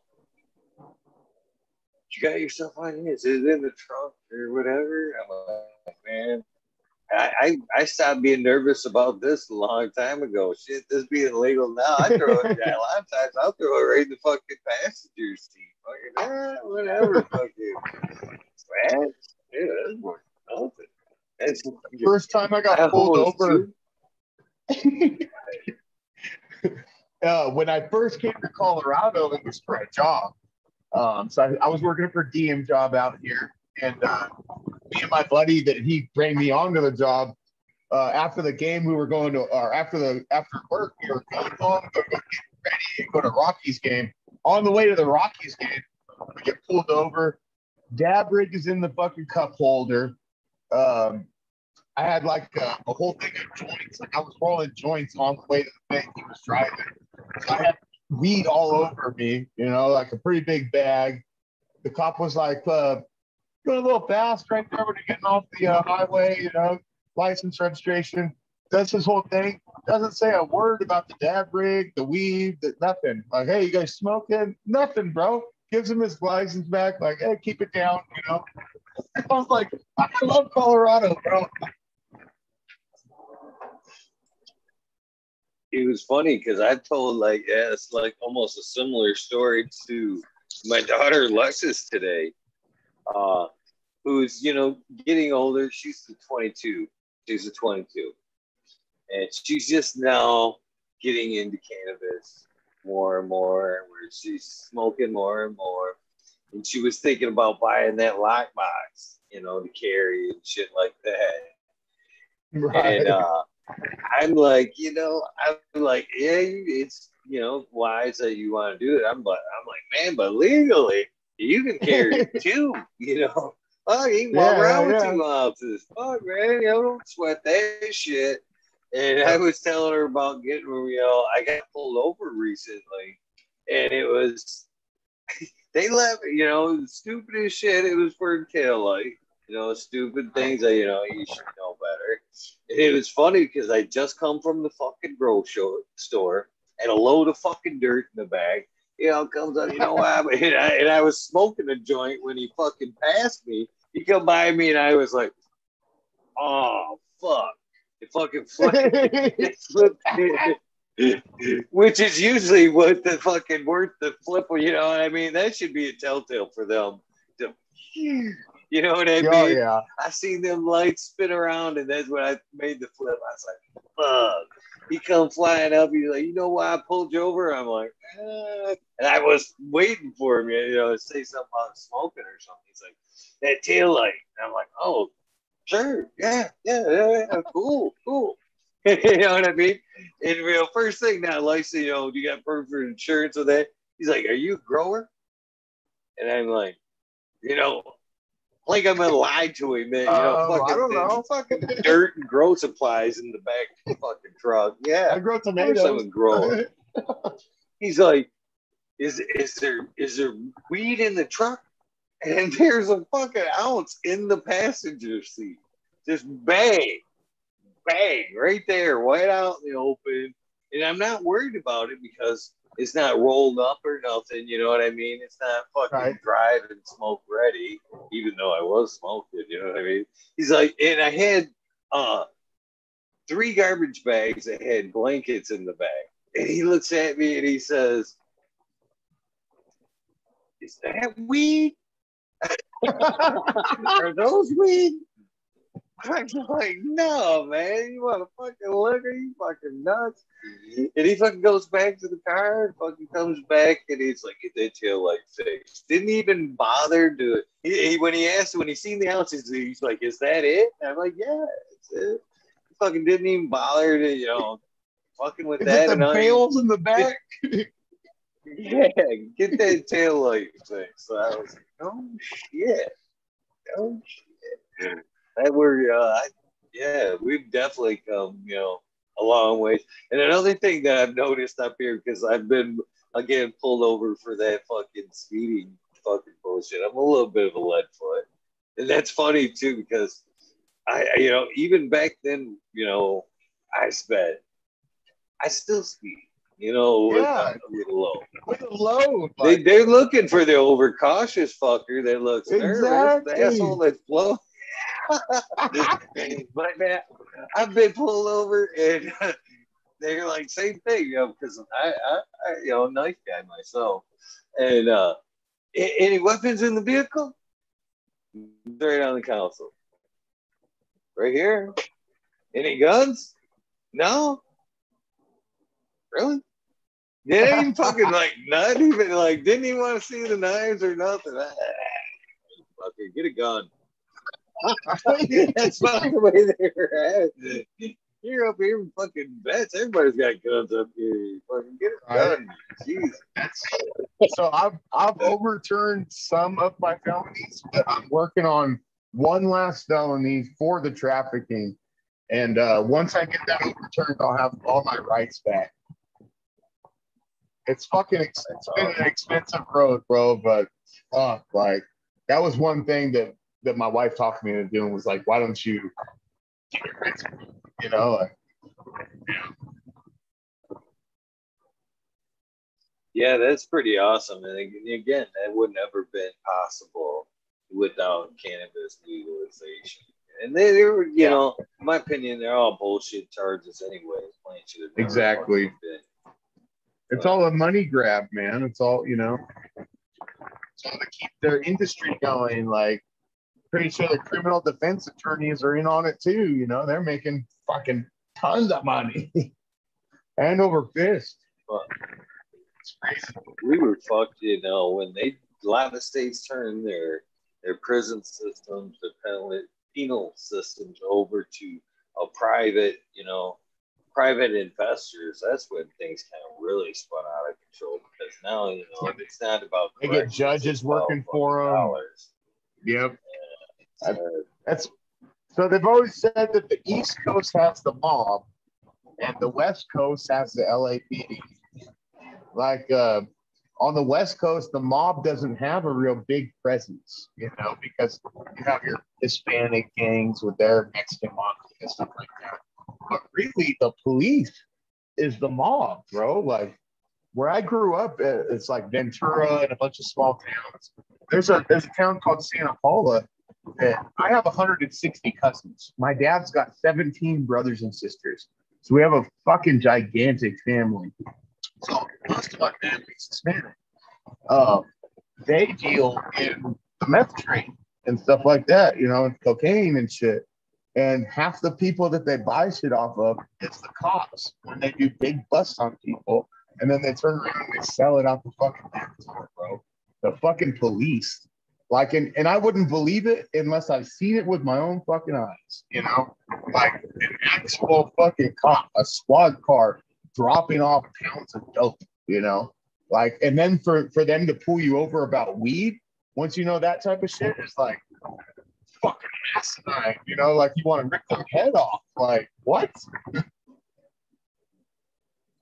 Well, one of the big one of the big wins here in Michigan is was when we uh won the forfeiture bullshit because it was gang like mentality in my opinion up until Oh, that point when they can fucking come busting in on just you know cents and like that and take everything they did Yep. they did man They Yep. fucking- that's how police departments got all their goodies their toys and all their bullshit man. Exactly. they were never Exactly. back uh, when I when I was fighting my case, I had gotten pulled over about a year and a half before that. I was on the way to the shooting range. I had a brand new uh, Sig Walter um, 45, and I had a Glock too. But the Sig was brand new. I just paid fourteen hundred dollars for this, you know, on my way to the shooting range. But my dumbass didn't unload the clip and I had it in the, in the, in the case that it came in, but it wasn't locked.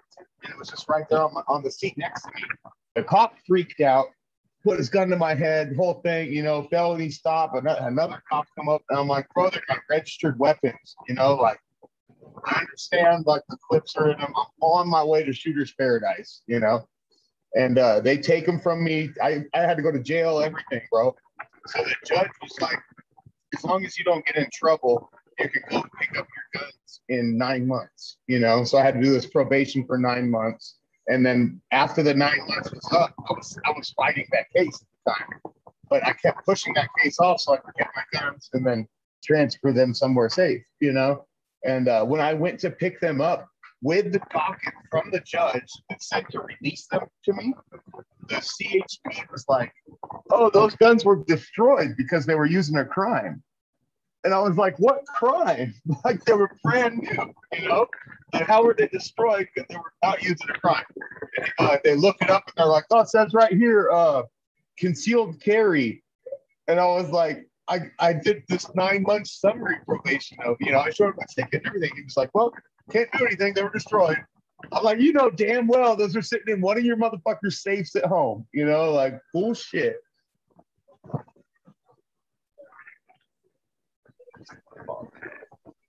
Can't do nothing. They're they're the biggest gang there is, though. You know, you can't do shit about it. Well, you can though. yes. We're we're taking slow wins. We're taking slow wins. Like we said, we were never never thought we'd be here, man. That's for sure. Right. So I'll, I'll take I'll take those take it one at a time. Fuck man, I, Okay. when here in Michigan, fucking fireworks and cannabis came legal. I was like, God yeah, I don't need to leave this fucking state for shit. I can blow things up and smoke weed. Ugh. Hell yeah. Where the hell did my dad go? Um, fireworks are illegal here in Colorado, but um, if you go over to Wyoming, they're fully legal. Um, and you can buy whatever the hell you want over there.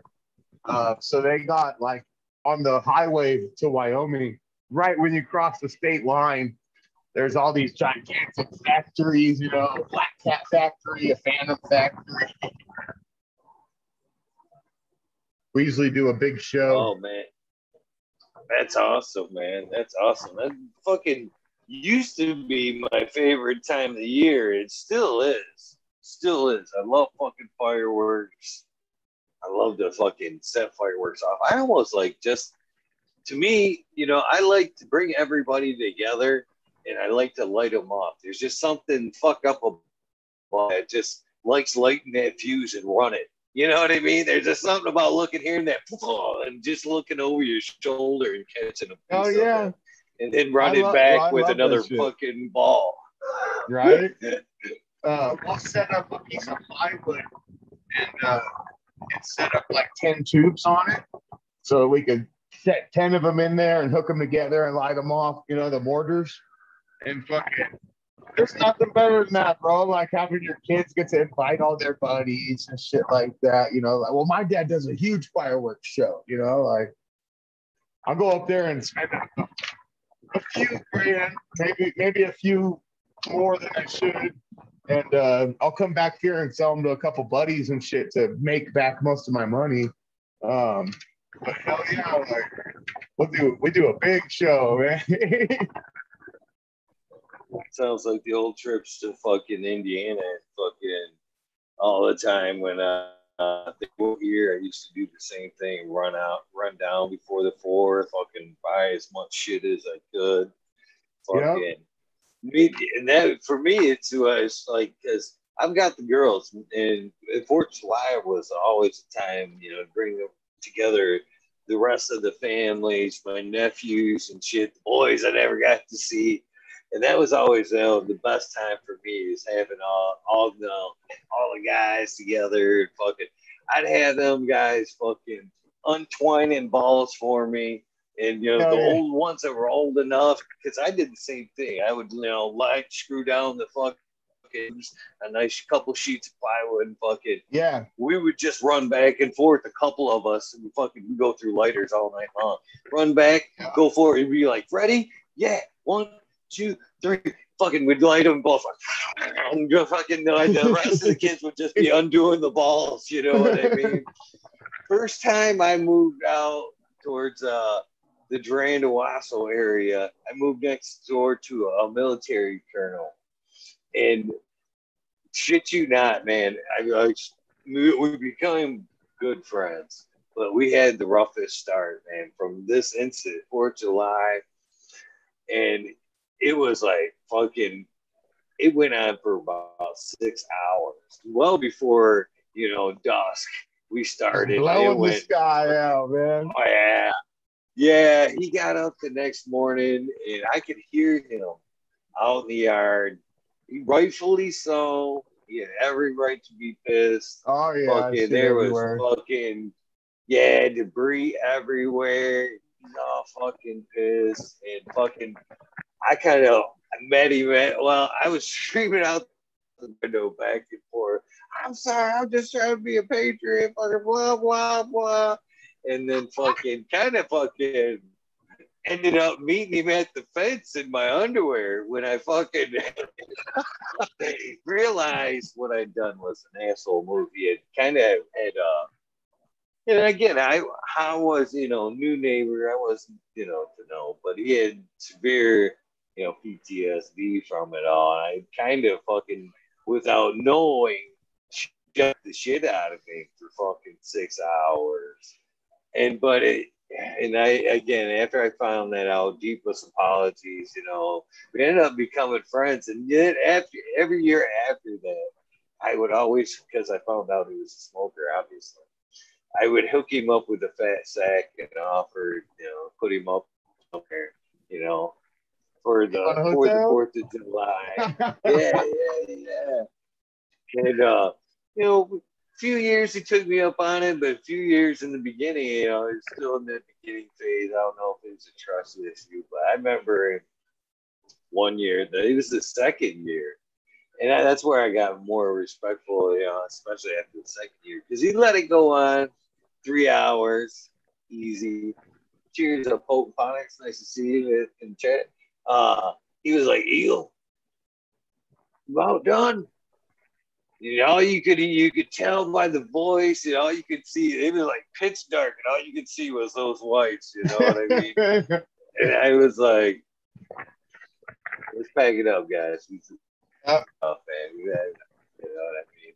So I respectfully pulled it back that night, and then the next year I was like, you know, how, how about we just, you know, we'll meet halfway here. You know, I'll put you up you want to take um, off. Yeah. It was. He turned out to That's be an cool as fuck guy. of you though, man. Yeah, that's cool as fuck. Gotta really got know, have neighbors, respect for them gentlemen.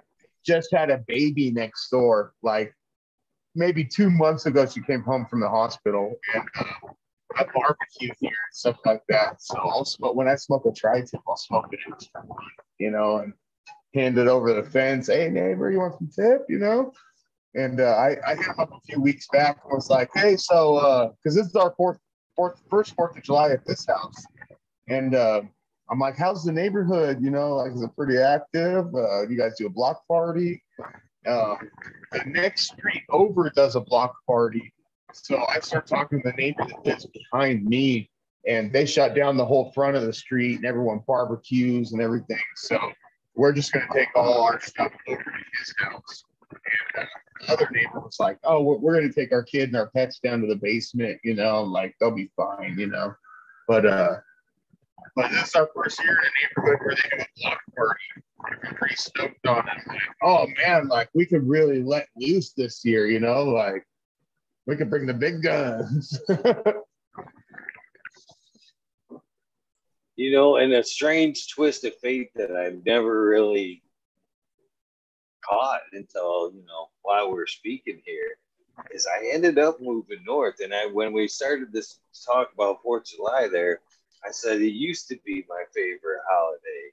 And it still is, but I moved north and now the house that I'm in is surrounded by fucking pines and I'm in the middle of fucking forest and you know shooting oh, off yeah, you're doing you know, there, especially at dry times, I'm like. Oh yeah. this is a horrible idea. But in a crazy twist of fate, fire. I'm to fucking pretty much what it's like vet retirement area. So now, you know, it's quite the opposite. I'm not shell shocking the colonel anymore. These guys around me are fucking lighting it up, man. They fucking all you can hear around here on the Fourth of July is fucking gunfire. It ain't even fucking fireworks and shit. It's actual gunfire and God knows what else, man. Them crazy events blowing shit up up here in the Fourth of July. So it's kind of like the full circle yeah, the neighborhood like it there.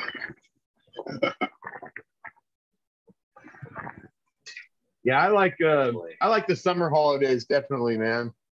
I'm I'm trying to get it now to where uh, I want to buy a camper, like a pool trailer or something. That way, I could keep getting like my daughter and her boyfriend coming around. You know, like I mean, shit. I give her weed for free because fucking it keeps her coming to the house all the time. You know what I mean? Like she's at that age right now where she just moved out, you know, and it's like I want to keep an eye on her. Uh, they actually just had a an altercation last week. Um, I had to go to this fucking school. This they're playing RC cars and shit with those electric RC cars, you know, like the nice ones. And uh, it was getting dark. These, these drunk neighbors came over there starting some shit.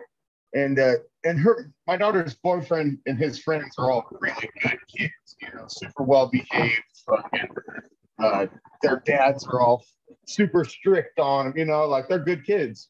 Uh, so she sends me this video. And she's like, come up here now. This guy has a, a fucking metal pipe, you know, like telling these kids shit. You can tell he's shit faced drunk. Like, he didn't want to see me when I got there, definitely. But, uh, but yeah, like, just that type of shit. This is why you need to live at the house. Luckily, they live really close by, though, but still, you know. Oh, man. I feel your pain there.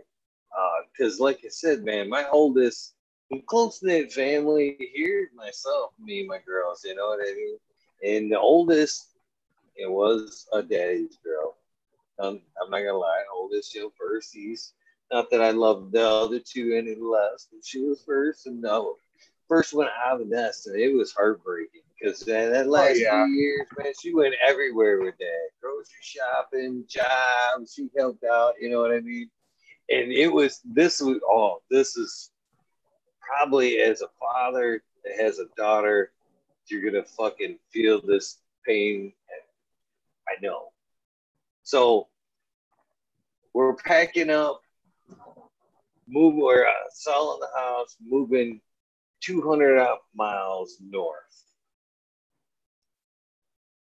and uh, actually, as far as the girls go, they hardly even like slept over at Francis' house, and shit like that.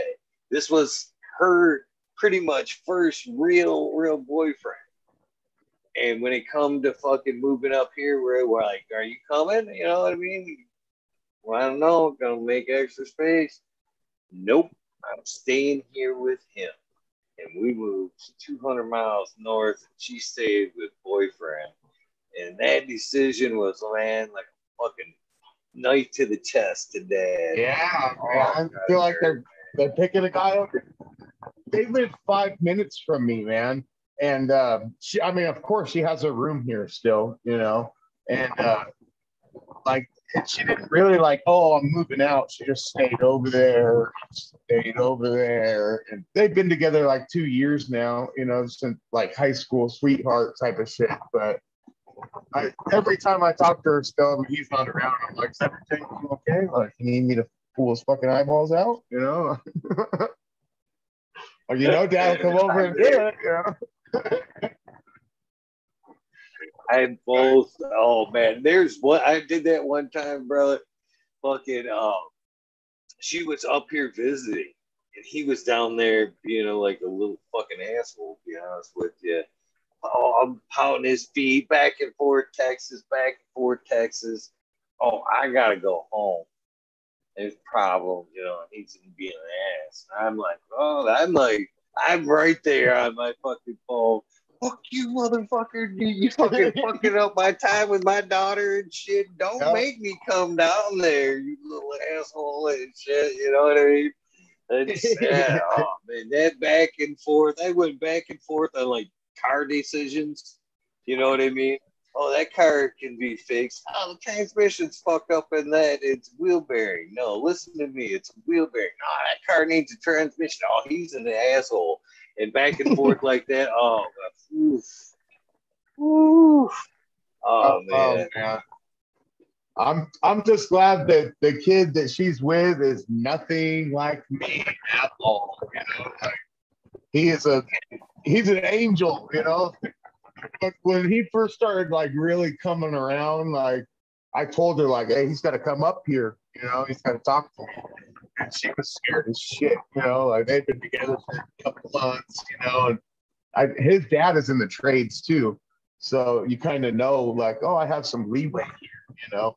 Uh, and I told him like, bro, like it hurt her feelings, all that stuff. She'll get over that, but if you ever lay a hand on my daughter, I'm gonna fucking, I'm gonna cut you apart. I'm gonna bury you in three different states. And the dude like it stuck with him, you know, like um, now that they've been together all this time, she'll come over, and if my wife's not here, I'll smoke a joint with her or something. Go to hand it to him. Here, Dylan, you want to hit? Oh no, I don't smoke. she laughs like he doesn't care if you smoke, you know. He thinks like, oh, if I if I smoke, like I can't drive, like I can't drive with his daughter. Like he's the most respectful kid ever, man. I can't get luckier. That's what we hope for, anyway. That's exactly what we hope for is that kind of gentleman. Luckily, I've only had to go through one so far of this instance, and There's still two, two at home. I love them to death, but and I'm not looking forward to the boyfriend challenge anytime soon, man. It's oh, rough, rough. Yeah. she used to get real mad because I was always real strict with her about that type of stuff. But her older brother, my stepson, he's 20, he's about to be 24. Um, with him, it was he was a boy, you know, it was hey, if you get someone pregnant, you're gonna have to deal with it, you know. I'm not paying for you to have a kid, you know. And we never worried about it. But but I mean, look at him too. He's been with his chick going on six years now. It's like, wow. Me and my wife have been married uh damn near 20 years now, you know. We met super young too.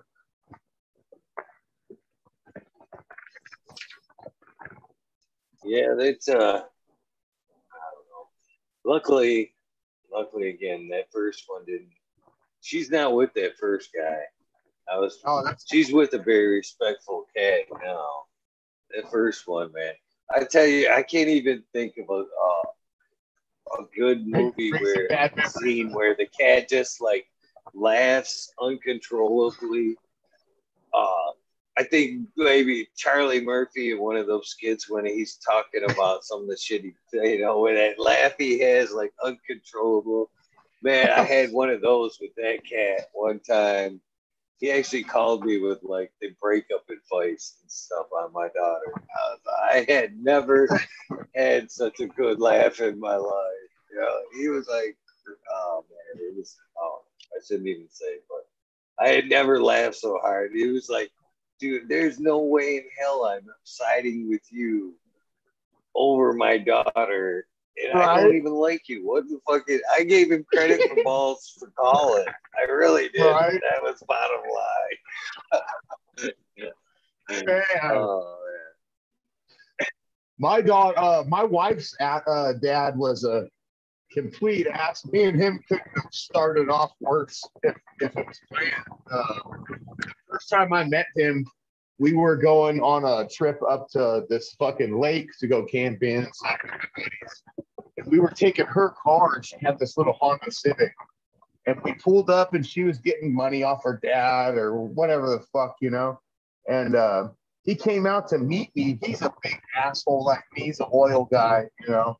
Uh, he was like, "You're fucking letting my daughter drive on these tires," and I was like, "Your cheap ass hasn't bought tires for your daughter," and like we almost got into it, you know, right off the bat, and she, you know, like. But we went there and she was like, My dad's an asshole. Like, don't even talk to him, you know? So it was already like bad intentions in my head, you know, like but me and him are really cool now. He he got a cushy job with Shell Oil makes fucking six figures and lives up in uh, the Bay by San Francisco and shit. Like, man, like, be nice. Give me a job with Shell Oil. Give me a six hundred thousand dollar job. You know, damn. Yeah, they grow up too quick, man. That time, man, that fucking they grow up too quick, man. I talk about that all the time, man. Take time. Spend a little bit, man, a few minutes with them, man, at least per day. Ask some questions, something. Man, I couldn't believe it when that happened with the first girl. That I had that realization that holy fuck, that was brutal. brutal. Yeah, yeah. Um, we've talked about uh, relocating to Arizona in the next like 18 months to two years. Like, I want to, I want to be able to pull some profits off this Oklahoma stuff, and I want to buy this property in Arizona, and I want to go out there. Once I have a well drilled on it, I'm going to go down there and put septic in, but I'm going to put two septic systems in since I'm already going to be down there. You know, so I want to, I want to have a trailer come down there and hook it up to septic and be able to build a house. And then after that, I want to be able to put another septic and another well in. If we get 100 acres, I can fix wells on the property. Which means I can have 10 residential homes on the property, you know? But uh, I'm like, I'm building a house for you and your little boyfriend, and you guys are moving. Pretty much that's how it has to happen. Right? It's like, well, I'm building the house and you guys are moving. That's all there is. You can't say no to that, you know? Like, come on. That would be awesome. That was kind of the uh, what Buddha Boy was talking about last night when he was on the on the show. Is uh, that's the way he's pretty much envisioning. It's a nice hunk of land that's been in the in the family, and you know, exactly. encouraging you know the sons and daughters to build on theirs. You know, stay close to the keep the family unit together like that. Yep. yep. it would be fun. We're looking uh, near Prescott, Arizona. It has like a, a little microclimate there that it stays 85 all year. It's only about two weeks out of the year it gets above that, and same two weeks about it's open. So it's like just begging for me to come there and grow on it, you know.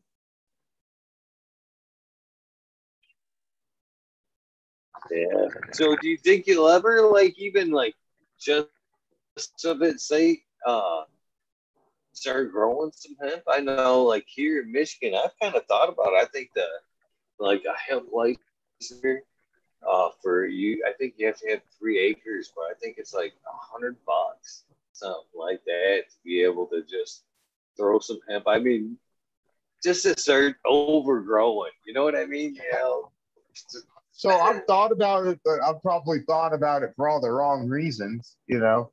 I've thought about it just to just to put say if you put a thousand plants out there, I didn't know a hundred of them were THC seeds, you know? yeah. Dude, nature is a funny beast. You know, what happens well, and then, nature? If you're doing a thousand or a couple, because to do the hemp and CBD, you have to do a shit ton of it, you know? for it to be profitable.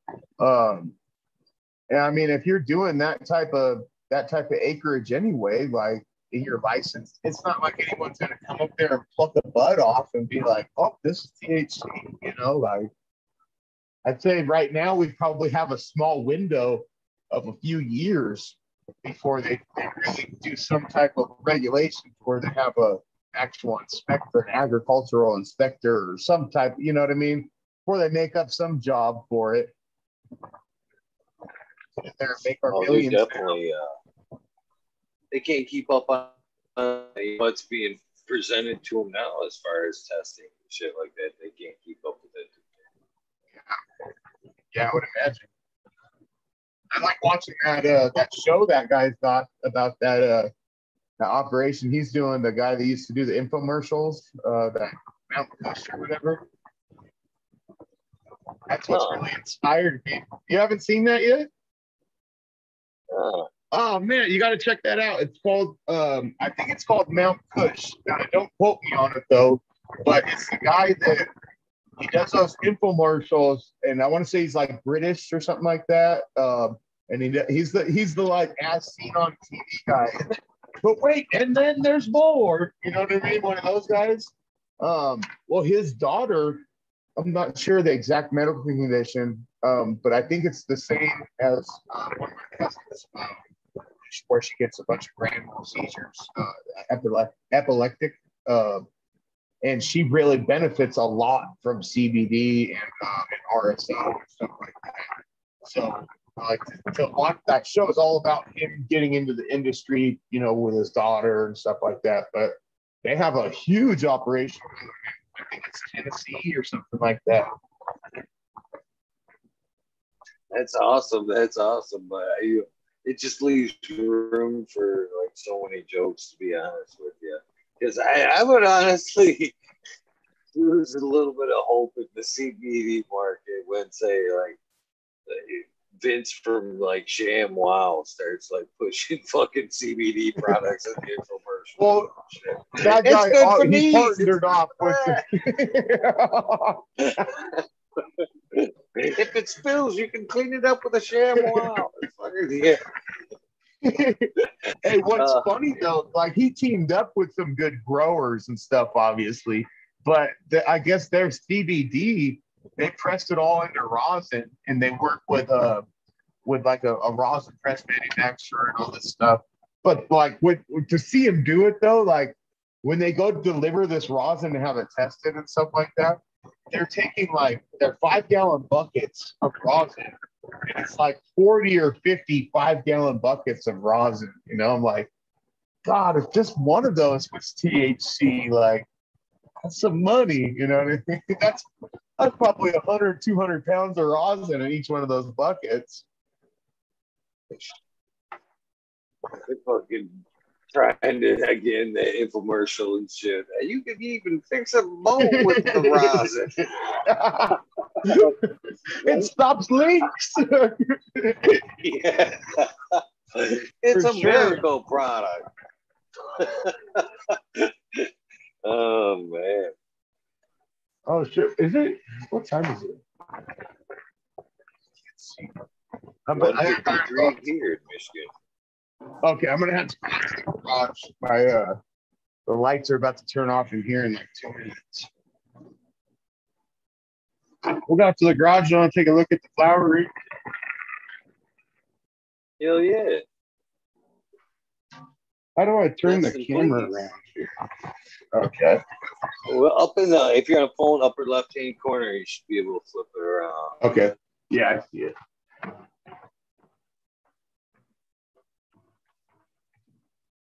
gonna step over and grab a hunk of blood real quick. Yeah. Ooh, it's hot out here. I gotta empty these. Hold on real quick. Let me empty these humidifiers.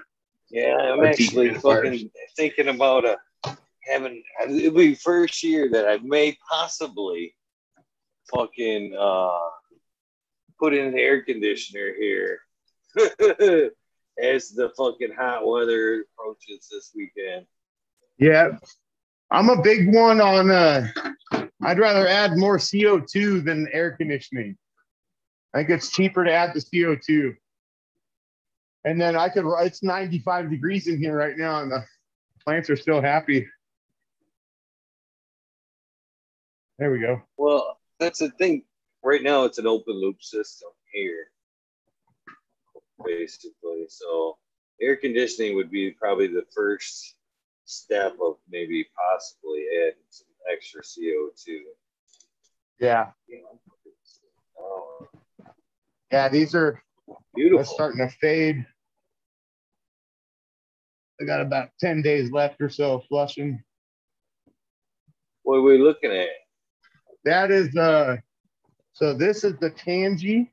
It's a silver surfer Tangie from uh Swami. This is uh fuck this falling all over the place, man. This is the gelato cake.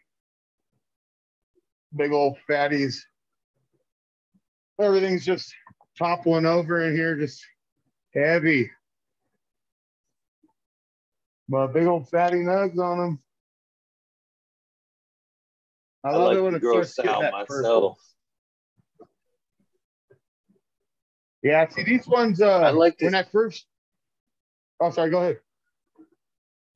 I like to I like to see them fucking flop like that, man. I think Yeah. that stress towards the end, you know, it helps to uh, produce some extra terps and a little bit of extra THC production, man. I like to let them flop as long, you know, till the point of snap almost. Yeah, know what I it, it makes them think that they're dying. You know. Um, I vegged these a little too long because, so when I was when we got this house, I had to run 240 out here because I could only pull maybe 10 amps out here before I'd flip the breaker, and uh, the electrician just fucking took his sweet ass time, but uh, finally got out here. So they were in veg maybe about two to three weeks longer than I would have liked, but uh whatever. Still get big old fatty nugs off them. And then this is going to be a full run of uh of that Silver Surfer Tangie, little 12 plant run of it. I'm gonna do uh I'm gonna do this one for YouTube. I'm gonna make some videos on it. Um I'm sponsored by Optic LED now. So I kind of want to show people like what these lights can actually do compared to uh a cheaper quantum board, like more readily available, what people would usually buy to start off with, you know? but that's what I'm running That's what the optic cobs what are too. those? Those are optic eights. Yeah. So these are what I'm talking about that I'm switching to is uh these are 500 watts a piece and I can consistently pull 800 to 1000 grams off them no problem, you know, off 500 watts. Where so every 1000 watt I take out, these are running 500 watts at 2 amps and off a 240 line, a 1000 watt is still pulling four and a half amps. So these are half the amperage, everything.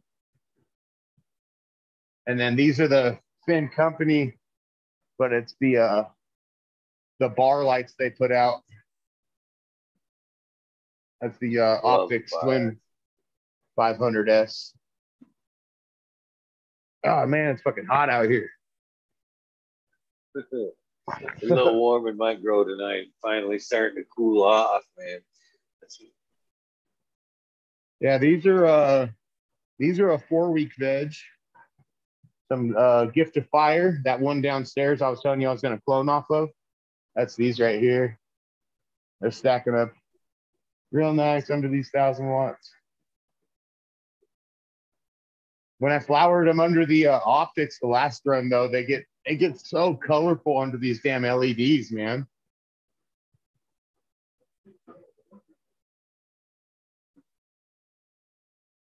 Nice. I definitely love the LEDs myself. They've come so far. Oh yeah. Remember 10 years ago or so, they were fucking garbage. And you had to pay a shit ton for them.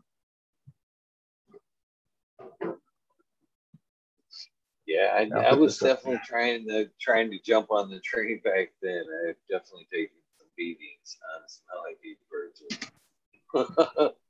Right. That's uh, I've always been the like when setup. LEDs.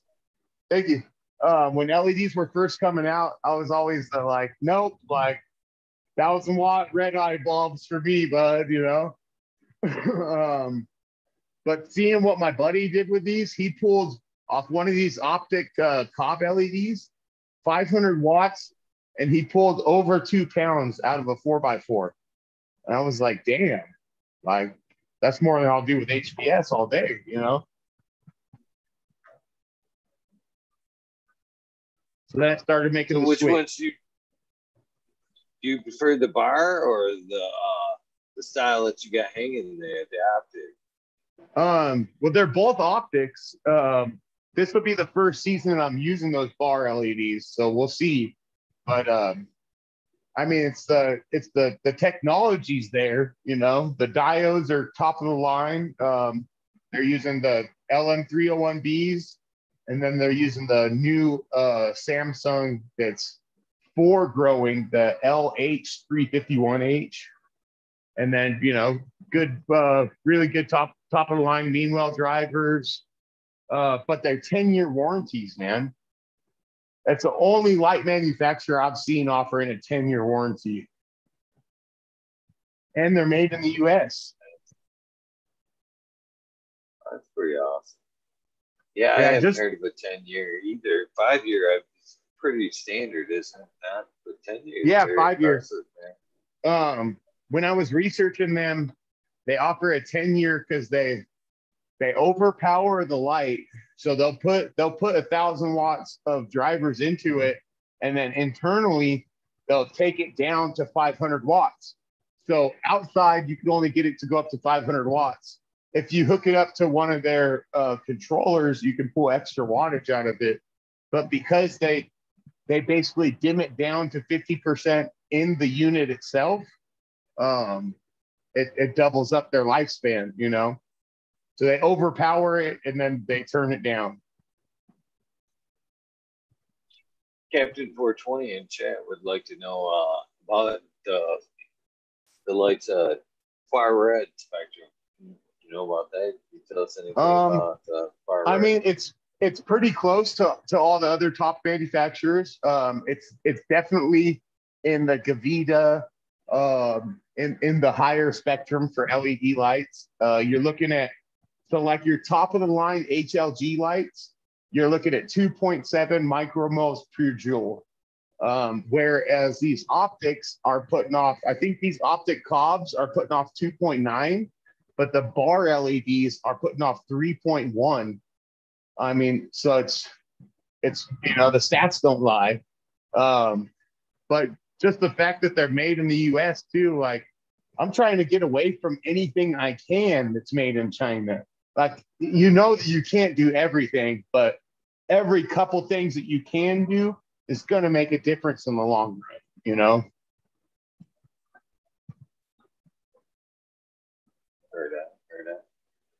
So what? Uh, what do you know exactly what the Barcel, what the price point is there for that in particular line? Um, so I could get you 10% off, or if you're if you're a content creator or anything like that, you contact them, they'll give you a five to 10% off code to use.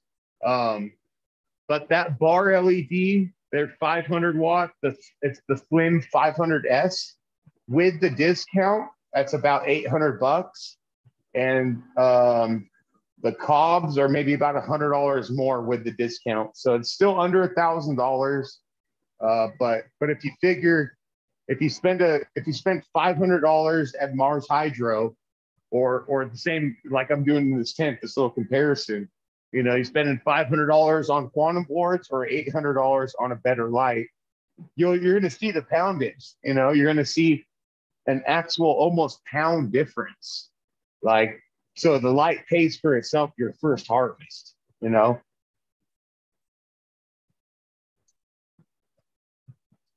Yeah. That, them, but yeah, in my opinion, you can't beat the bars. You just can't Yeah. beat the bars. So. Oh yeah. I mean the with these about 40 inches from my plants, I'm getting about about 1200 ppfd in the middle with the cobs, and I'm probably getting about 700 on the edges of a four to five by five area. But with those bar LEDs, you're getting a solid almost 900 ppfd, all the whole damn light, you know, the whole coverage area.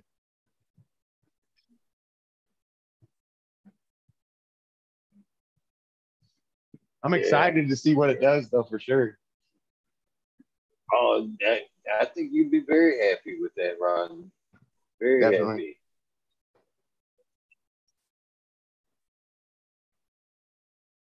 Man, these damn humidifiers are turning the heat up in here, man. That's why it's so hot. They're both running.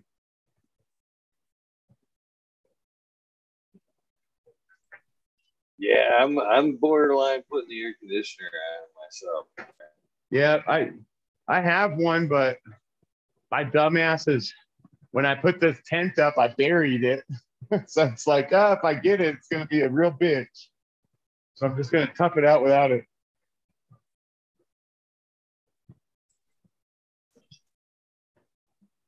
I don't want to yeah, pull more well, air out. I actually, I'm, I pull in a am- you know this uh, nice filtered uh, Michigan air here. I've, I've been, you know, this is my fifth year up here, and I've yet to put in an air conditioner because I tend to run at night. Well, Really? I, this is so. So here's the flip side of things. I may, I've never run everything at night. I may end up having to uh, break things back down to where it's half and half again, just for heat reasons. Yeah. That's the way it has always run. But because of uh, the show, because of the show and the way I run my life currently, I've, I've kept everything on the same time schedule just for work purposes Yeah, before definitely. where I was available. But uh, Yep. Pulling in that cold Michigan air, man, like fucking most nights, even during summer, it's like 50, 55 out there. So, you know, suck that in and dump it in the room. Hell, that's almost what an Oh, yeah. Oh yeah.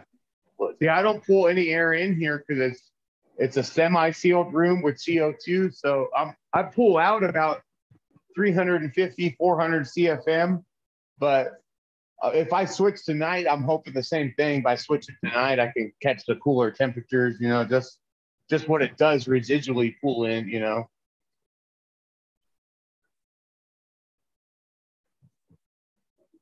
that's the only uh, benefit about you know possibly bringing in the air conditioning and closing it up a little bit is the the hopes of putting in some some CO two.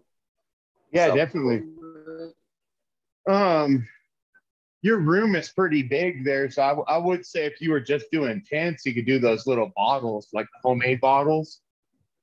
Those add a good amount. Like those, the mushroom bags, those are cool because they last six months.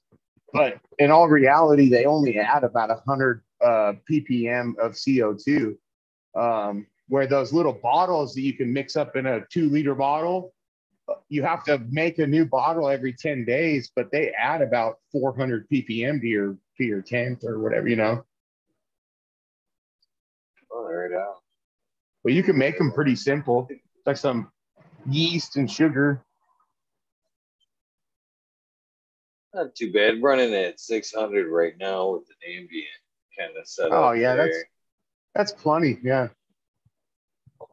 I push these fuckers. I'll I'll get it up to like 1400 in here and fucking run it like 92, 93 degrees. It, it makes them suck that water up faster, everything just speeds up their metabolism.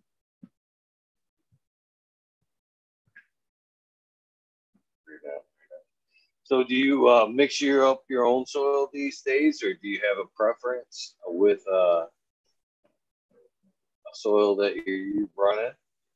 Um, I like Nectar of the Gods. Um, I like their number four mix. Um, but pretty much any 50-50 blend. You know, I don't I don't want full only soil. Um, just drainage issues, you know. I feel like that 50-50 blend, you get the best of both worlds. You still get the it holds on to it a little more, you know, but uh, but you're still dried out within two days, you know.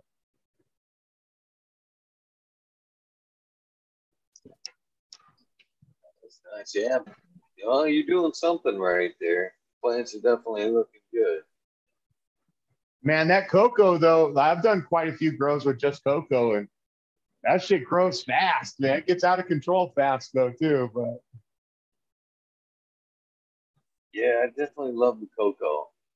yeah, I'm kind of trying to simple things up a little bit for one reason or another. And uh, I don't know if I, a newcomer, my, one of my girls there, are uh, ready to take on like mixing up nutrients and stuff like that. If I'm going to leave some tasks, I'd rather just leave it to a water type system for them, like you were saying. Yep. yep. Uh, for years, I ran uh, just uh, dry amendment nutrients, where you just mix them in every three weeks or so, and then that's all you do is feed a, a six five water, you know, just a pure water, and just re-amend every three weeks. Um, but this company Lotus, they're it's so I've been told it's a bunch of California growers that started the company, and then um, it's run out of Canada. But it's um, they advertise as fucking premium nutrients for medical growers, you know. And uh, the guy came into my buddy owns a hydro shop out here.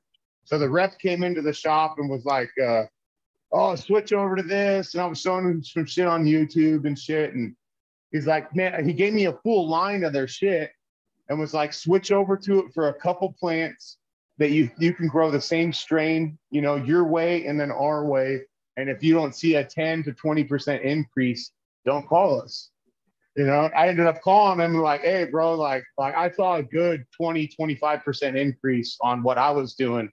Worm castings, dry amendments, like adding in molasses, doing the whole shebang, you know, and I just like, like, fuck it. If I can get that with just mixing this shit in there, it's still all organic. Like, I'm loving these guys.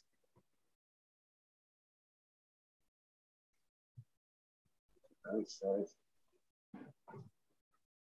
So is that a what's is that a dark horse or is that a Mustang on there? There, can't help, Where? can't help but ask. On your forearm Where? there, brother. Oh, it's a, a Bronco. I was like, is there some shit I don't know about here? uh, no, it's a, I'm a big Broncos fan. It's uh, we live uh, ten minutes from the stadium here too, so it's it's pretty dope. We can we can go tailgate to the fucking games and shit.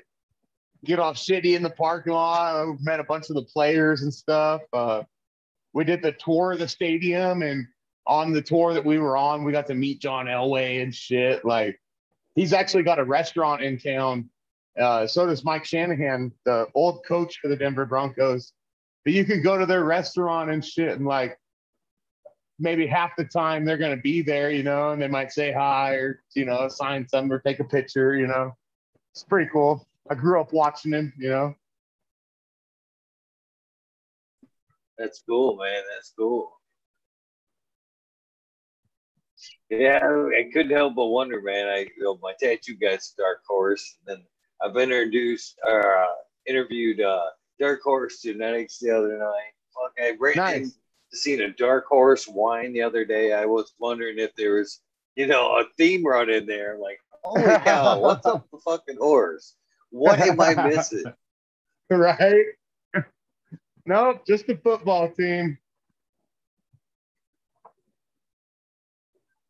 Play a lot of sports Man. when uh throughout your years. Were you a Um, football player yourself? You're a big guy, yeah. man. I bet you Yeah, I grew up. I grew up playing football for sure. Um, I wish I would have not got in trouble and I would have stuck with it. And like, you know, if I would have stayed in regular high school and not gone to continuation school and shit, I could have. Who knows? Could have went to college and all that shit. But, but I'm glad that life turned out the way it did. You know. Right on, right on. My oldest son, though, uh, well, I mean, my stepson's my oldest son, but my 13 year old, my my son, um, he is super into football. Plays uh, D1 uh, out here in Denver.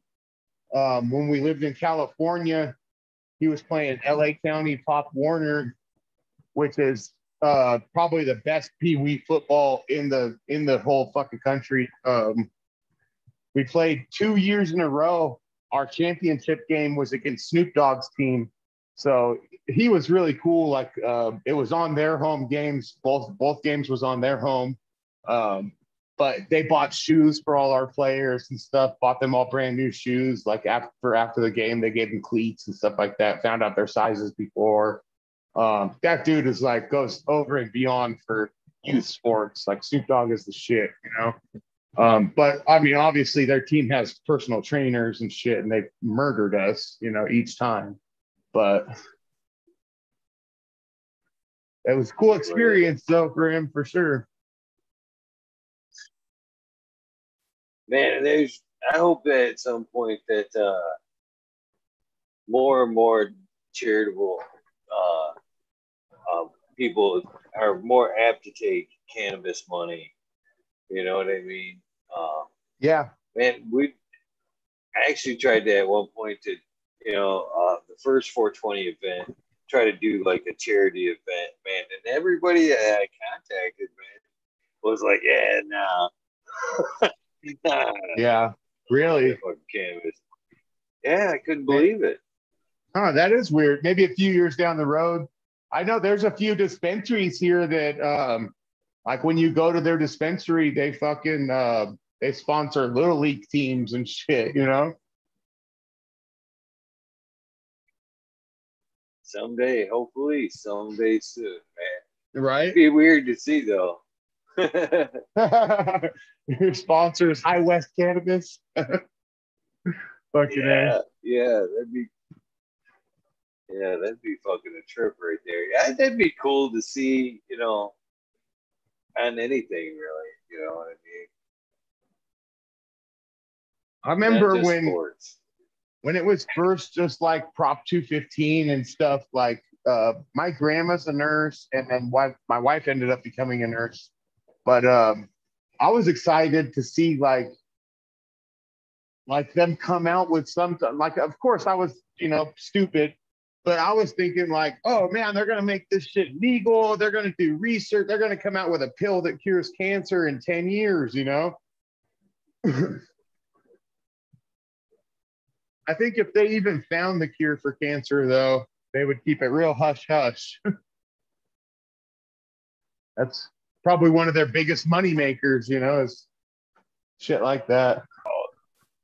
Oh, that's fucking no doubts, brother. There's no doubts on that. I mean, you look back at uh, throughout history to anybody that's tried to put forth uh, a cure for cancer. I've seen research as far as uh, high volumes of uh, TH or uh, vitamin C killing cancer and other things Uh-huh. like that, man anybody that's ever put forth any kind of evidence to shit like that has uh mysteriously vanished or you know what I mean, Right. gotten sick and shit like that, man. They don't you're It's right, like- man. They don't want this. It's almost as deadly as having information on Hillary. uh yeah, I, I'm not I'm gonna tap out on the politics. Oh, That's too- definitely. Too sensitive of a subject for some. Yeah. For sure. For sure. Man, this motherfucker is getting ready.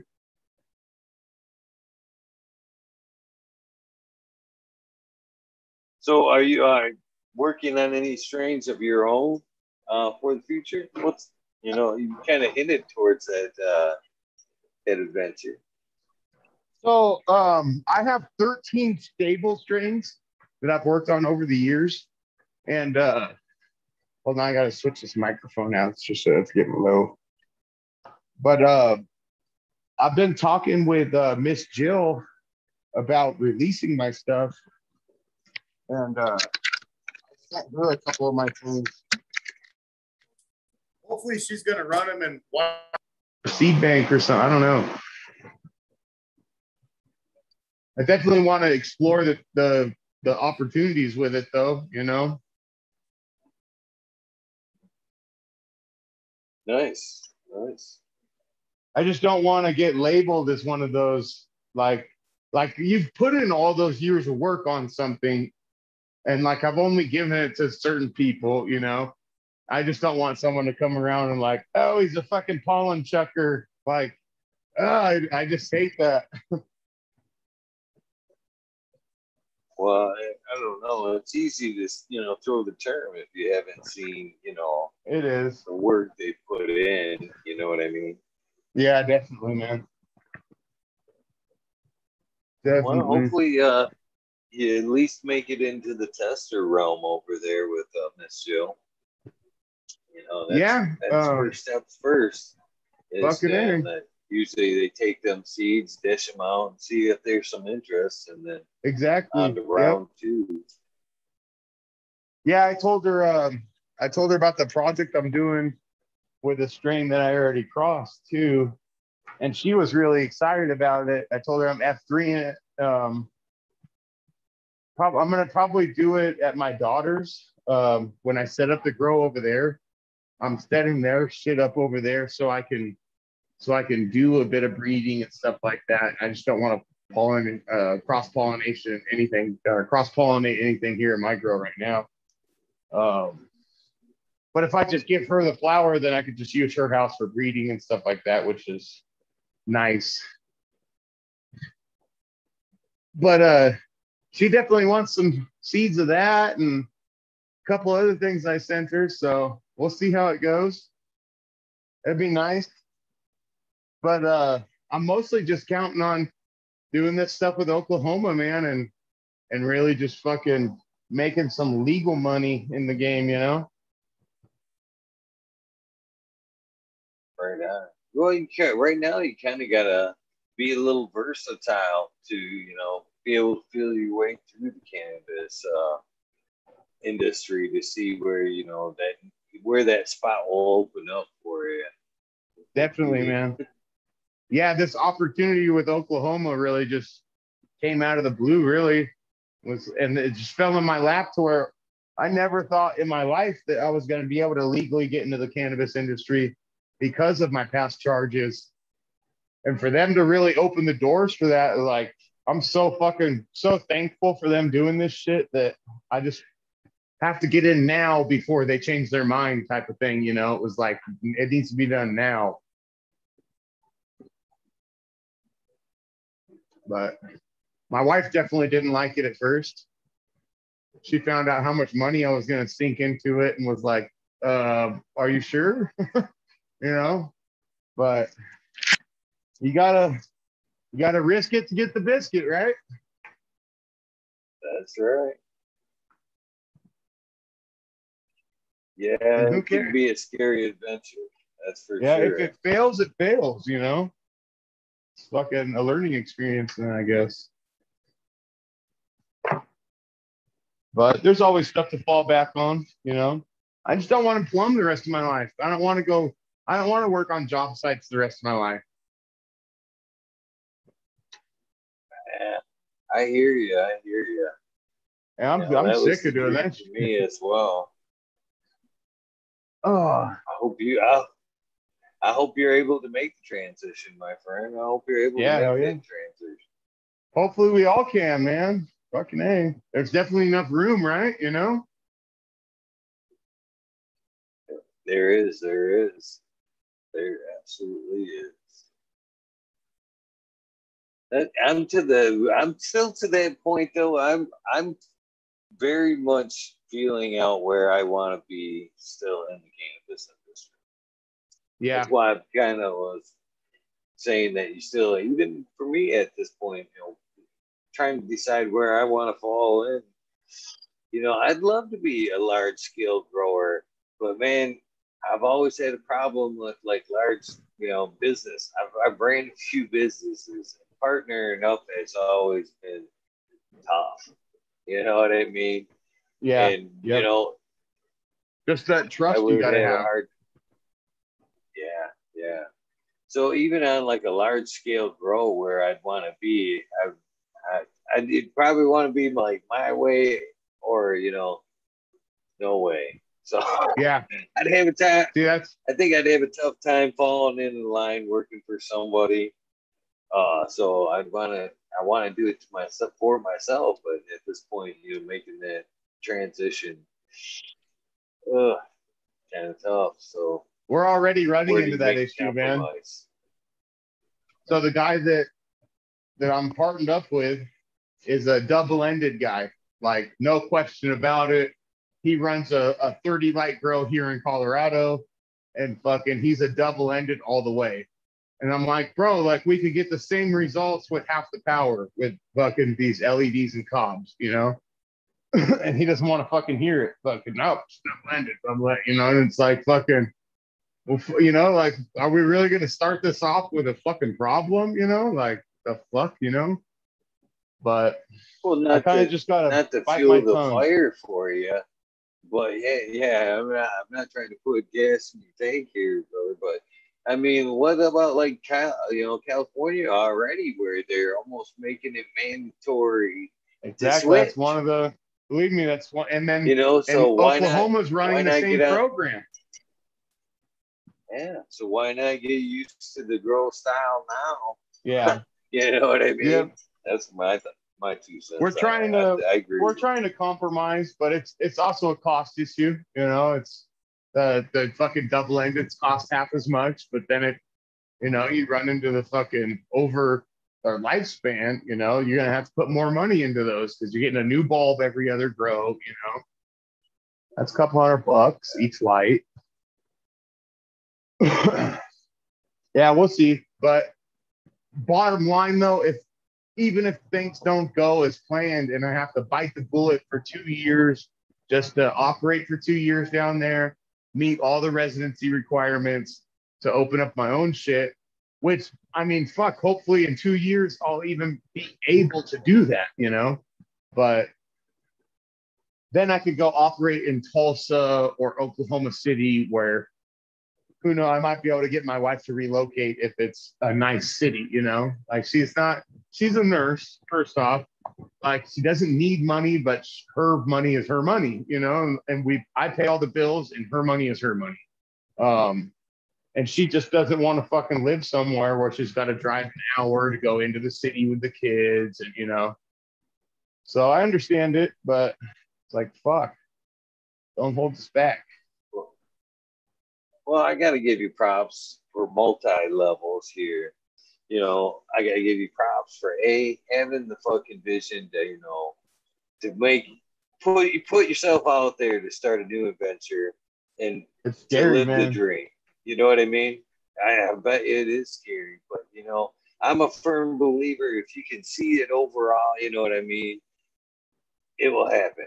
You know what I mean? Yep.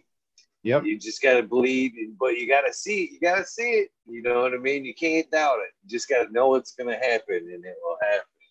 So shout Yep. out to you for you know Oh, yeah, having thank you. that dream, putting the effort in. And I would like to give you a second shout out to having a you know of um, what sounds like an amazing family unit.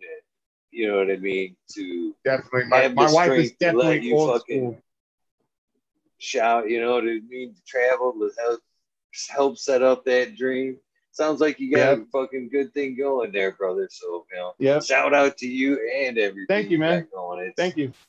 I mean, I'm definitely like I grew up poor, you know, like I mean, my dad had money, but my dad was always in and out of prison and shit like that. So he would have money for a while and then he would be gone, you know. and I just never wanted that for my kids. I ne- I didn't. I fucked up by going to prison when they were younger, but I didn't want them to to worry about fucking money ever. Like that, that's we own some property in California that we rent out. Um, and that's basically a fucking my retirement plan if I have to, you know, like I'd like to keep it to pass it down though to to fucking the kids fucking but I mean if it hits a million dollars for that property, I'm selling that bitch and I'm buying two property and uh two more property in Arizona.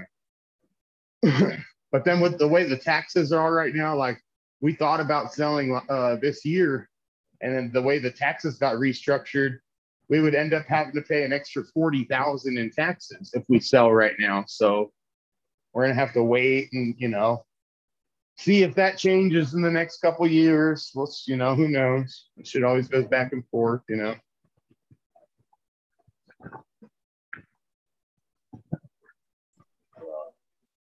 hopefully it all goes well for you, my friend. Hopefully it all Oh, goes yeah. well for you. So which which one of these uh out of the thirteen would you uh would you push first? Which which one are you most proud of that would be like that first one out? Um, it would probably be my Ventura OG, just because it was it's from 1998 is when I did the cross on it, and uh, and it's just a, a keepsake of it, you know. Like I got people back home that like begged me for that shit because fucking it's not around anymore. There's only a couple growers that are real close with me that are, that have seeds of it back home. Um, and then I've given it to a couple YouTubers and stuff like that, and just seeing their reactions growing is like, like I kind of want to share it now. You know, I was kind of brought up in that time where it was like, you do that work for yourself and you don't share it with anybody because you put all that work into it. So you keep it, and you know what I mean. Like people will come to you because they want that. You know. Yeah. Me too. Nowadays, I'm nice. I want to get uh, I want to get a big enough following to where um, I've always wanted on like June 1st, everyone to go out and plant fucking as many clones as you can everywhere, you know, and then go throw a male or two out there, you know. Let's put enough plants out there to where A, the city either has to hire people to get rid of them, or B, they get sick and tired of paying the salary for someone to get rid of them, but they're like, let's just make this shit legal, you know, no restrictions. And I think if we plant it everywhere and push it down their throat enough, like that's where we're gonna get shit changed a little bit.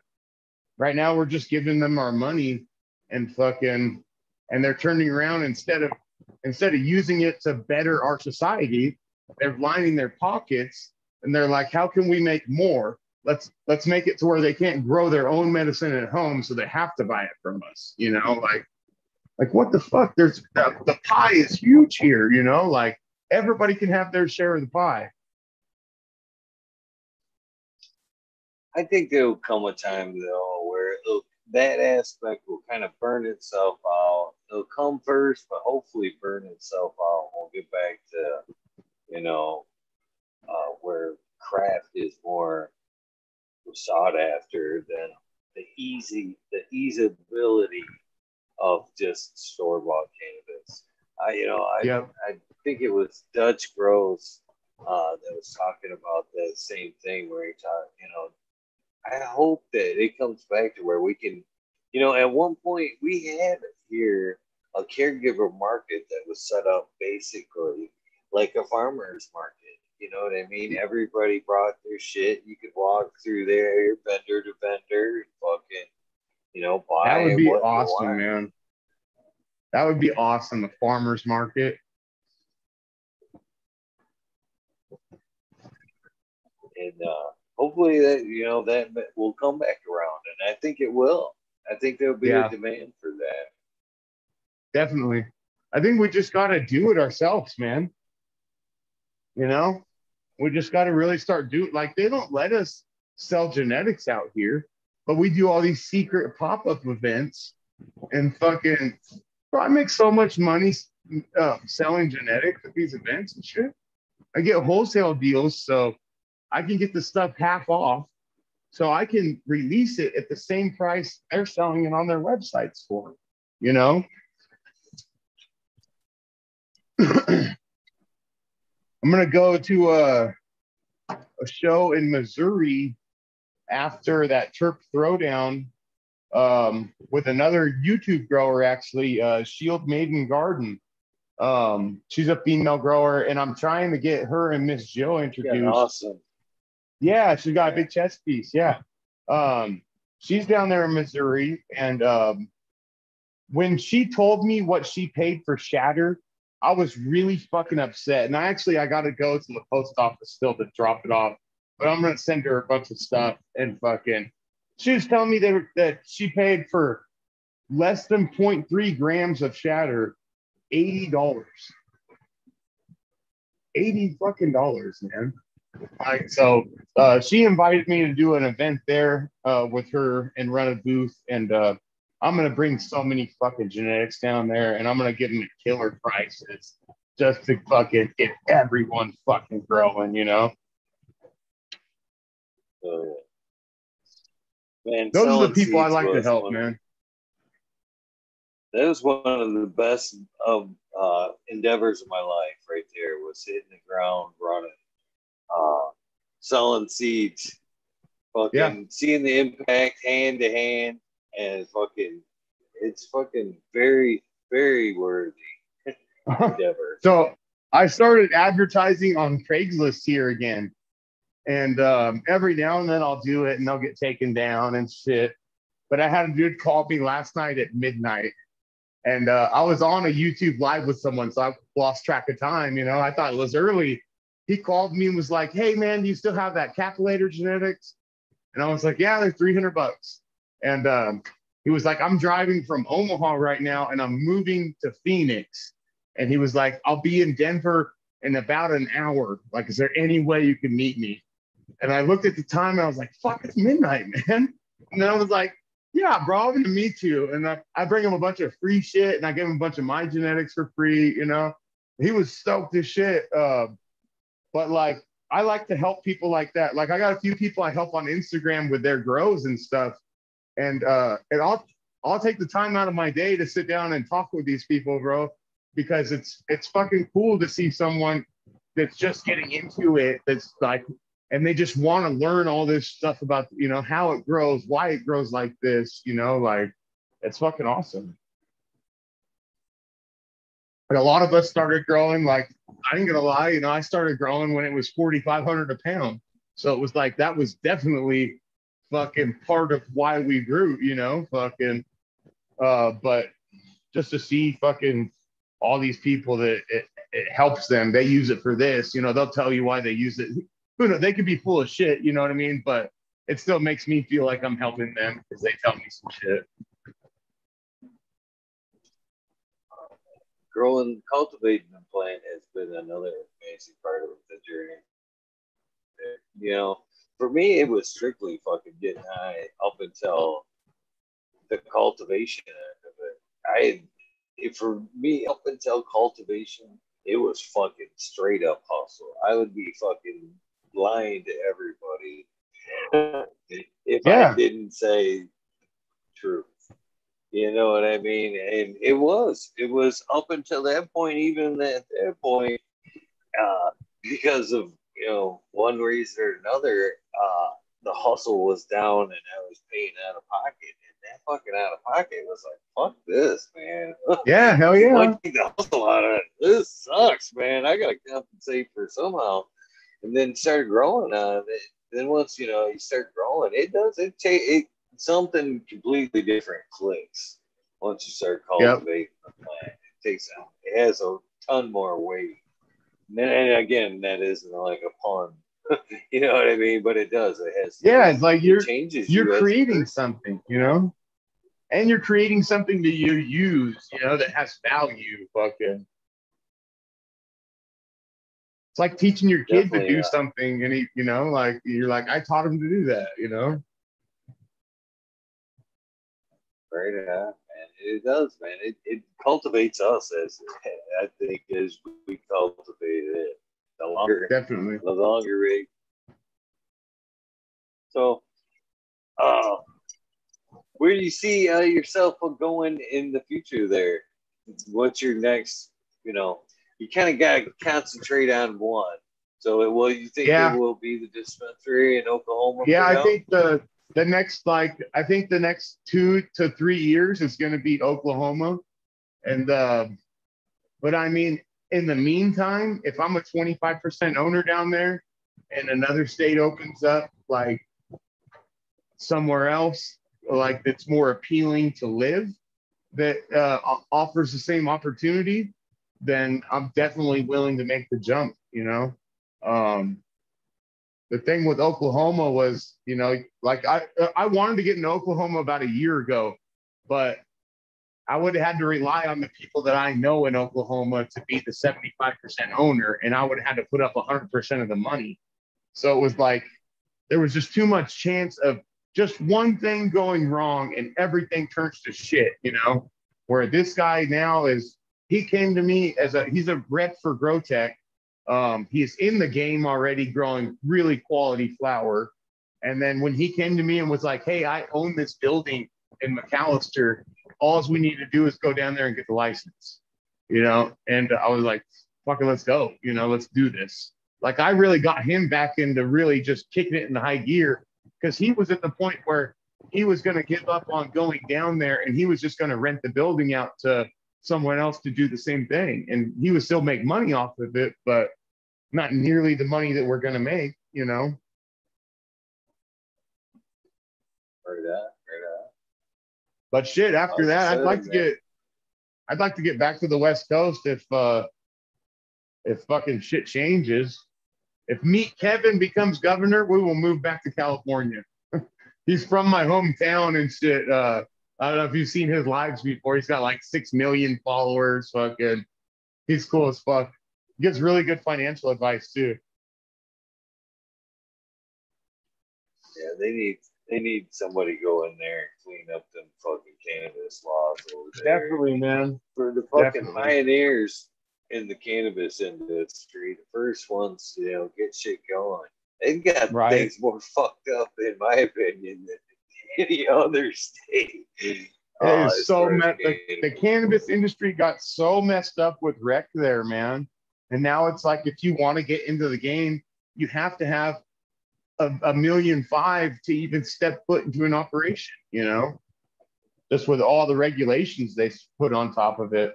So when these other states open, like Oklahoma, and they're like, oh, yeah, no regulations at all, no plant counts, no nothing. Like, what is it too good to be true? You know? That's what I thought. This, you know what I thought? You know, I hear a funny little story too, as far as this. Is it too be good to be too good to be true? Uh, excuse me, man. Fucking getting fucking stoned. um, is uh when cannabis became legal here in Michigan, they spelt it with, with uh, marijuana with an H here on everybody's cards, it was spelled with an H. And I was like, oh, this is it. They got us on a fucking loophole on technicality and shit. You know what I mean? It is the, same, man. They fucking, they're gonna fucking let us all start growing, and they're gonna bust us for marijuana and shit. They're gonna be like, Right. oh no, you fucking, you're licensed to grow, you know, the marijuana. What the fuck? Yeah. You know The I mean? T and H was Uh, legal, but not the C. Yeah, yeah. Tricked you fuckers. Tricked you fuckers. Dumb stoners. They actually, and nowadays it's changed. They actually, it's the correct spelling these days. But man, I was like, for years, man, I'm like, oh, just waiting for it. Just waiting for something silly. yeah. I remember the first time going to a doctor um, to get a cannabis prescription, you know, to, to get your rec or to get your fucking uh, 215 card. And it was like, this is all we have to do is come in here and talk to a doctor that's laid back as shit, you know, it's like he tells you what to say to get extended plant counts and all, you know what I mean? Like, they're cool as shit. Anyone in Colorado that's interested in moving to Colorado or, or whatever, I'll tell you right now, when you go to the doctor here, they run it a little more legit. But um, when you go to the doctor here and they ask you how you consume your marijuana, if you say that you only make edibles and RSO with it, then they will double your plant count to 75. Or it's more than double, but they'll up your plant count to 75 from 24. So definitely good to know.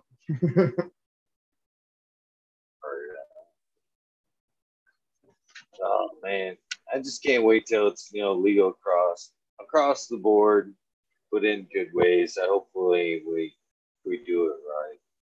Yeah, definitely. I hope it steps in a direction to where like a hybrid system, you know, like we have some benefits like like I I agree with the Canadian benefits, like they can send up to an ounce in the mail to each other with no no worry about it, you know. That would be fucking amazing. Tell me about it. Tell me Man. about it. That would be not that I don't enjoy my uh patient time, you know what I mean? But there's definitely sometimes there when uh dropping it in the mail would be so much quicker and fucking Yeah.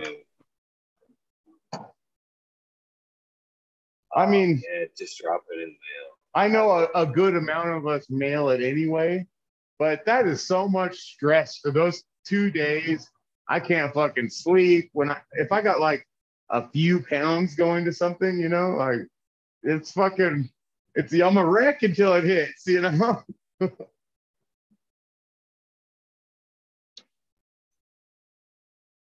I hate losing what any would be, uh, I didn't mean to interrupt you, brother. What No, uh, do you have anything that's like uh, on the burning pop two pop list in there? Anything that's burning Um, a hole in your market that's like, oh, that's next out. Definitely. Um, I just popped uh, Eastside Mac from Capulator. Um, and then I popped uh, uh, Strawberry Starburst from uh, Irie Genetics. Um, at this last event I was at, he had a fucking joint he rolled to that. Uh, we were smoking my garlic, and then he passed around a joint of that. And the I've never had a strawberry bud like like strawberry cough. Yeah, it tastes great. You know, great terp. This stuff was so strawberry. It tasted like you were biting into a damn strawberry. Like it was so just strawberry on your tongue, you know. Um, so I'm really excited about that terp uh, because most most of those fruity strains that I've tried, they aren't really potent, you know, that they have those great terps, but it's kind of like you're not even high like 20 minutes later, you know? Like this shit hit me fucking, it hit me like a Mack truck. I was like, damn, this is good. so I just popped those two. I, uh, I got some Mac and Jack from Ethos. I just popped. Um, I popped their headband cookies too. And then that Trump is really like that's the kicker low you know that's it's something that you can't nobody can get it. You know you can't just go out and get it if you want it. So just being exclusive like that is just has this aura around it you know like i had to do it now. Oh i definitely like the hard to get. I'm a, i'm weird like that anyway about uh, limited bullshit. Yeah that's what you know. I, I was I've been a tester for years and years and years, and that's one of the main things I've always talked about. Is one of the reasons why I flip my strains too, man. I, I don't have a lot of interest in growing what like you pretty much like you were talking about earlier. Your daughter trying to get you to grow the cookies and shit. I have no fucking want to to grow like that shit. You know what I mean? Because I know right. if if it's already at that point right now, uh, by the time you know I get it out there or whatever, you know, it's fucking done. It's fucking done. Yep. You know, yeah, all the hype. You know. I mean, yep. It, uh, ethos. it's still, if you haven't run again, ethos, they're great. Like you were kind of saying there earlier, it's you know, it's no fun when you show up to the party and everybody's got you know you show up with that case of Budweiser and everybody else has brought Budweiser too. You know what I mean? Exactly. You yeah. want to bring that. Yeah. It's nice to have that one that everybody's like, "Hey, man, what the what the fuck did you bring, man? That's fucking yeah. Nice. Where can, where can I get that? You know? Yeah. Yeah. Yep. Yeah, I definitely so carry a lot of the the popular genetics though, the Masonics, the the Capulator. Like, I mean, Capulator you can't go wrong with anything he's got, you know. But ethos though is I've been pushing them pretty hard lately. Um, everything that I've done from them has been top notch. I got some of their member OG here in the back, and it's it's like a, a fucking oil tanker, you know. Like I can't even wait to see what this stuff presses. Because I know it's gonna. You could just tell it's gonna be over twenty five percent. It's gonna it's gonna press to the moon, you know. but everything I've run from Ethos has been amazing, and everything they have is a hundred dollars a pack. Now you can't go wrong with it if it's a hundred dollars for a pack of genetics. Like someone put some good work into that, you can't go wrong with a hundred dollars. You know. Yeah, you what? I've ran a, a, few, a little bit of some ethos genetics there.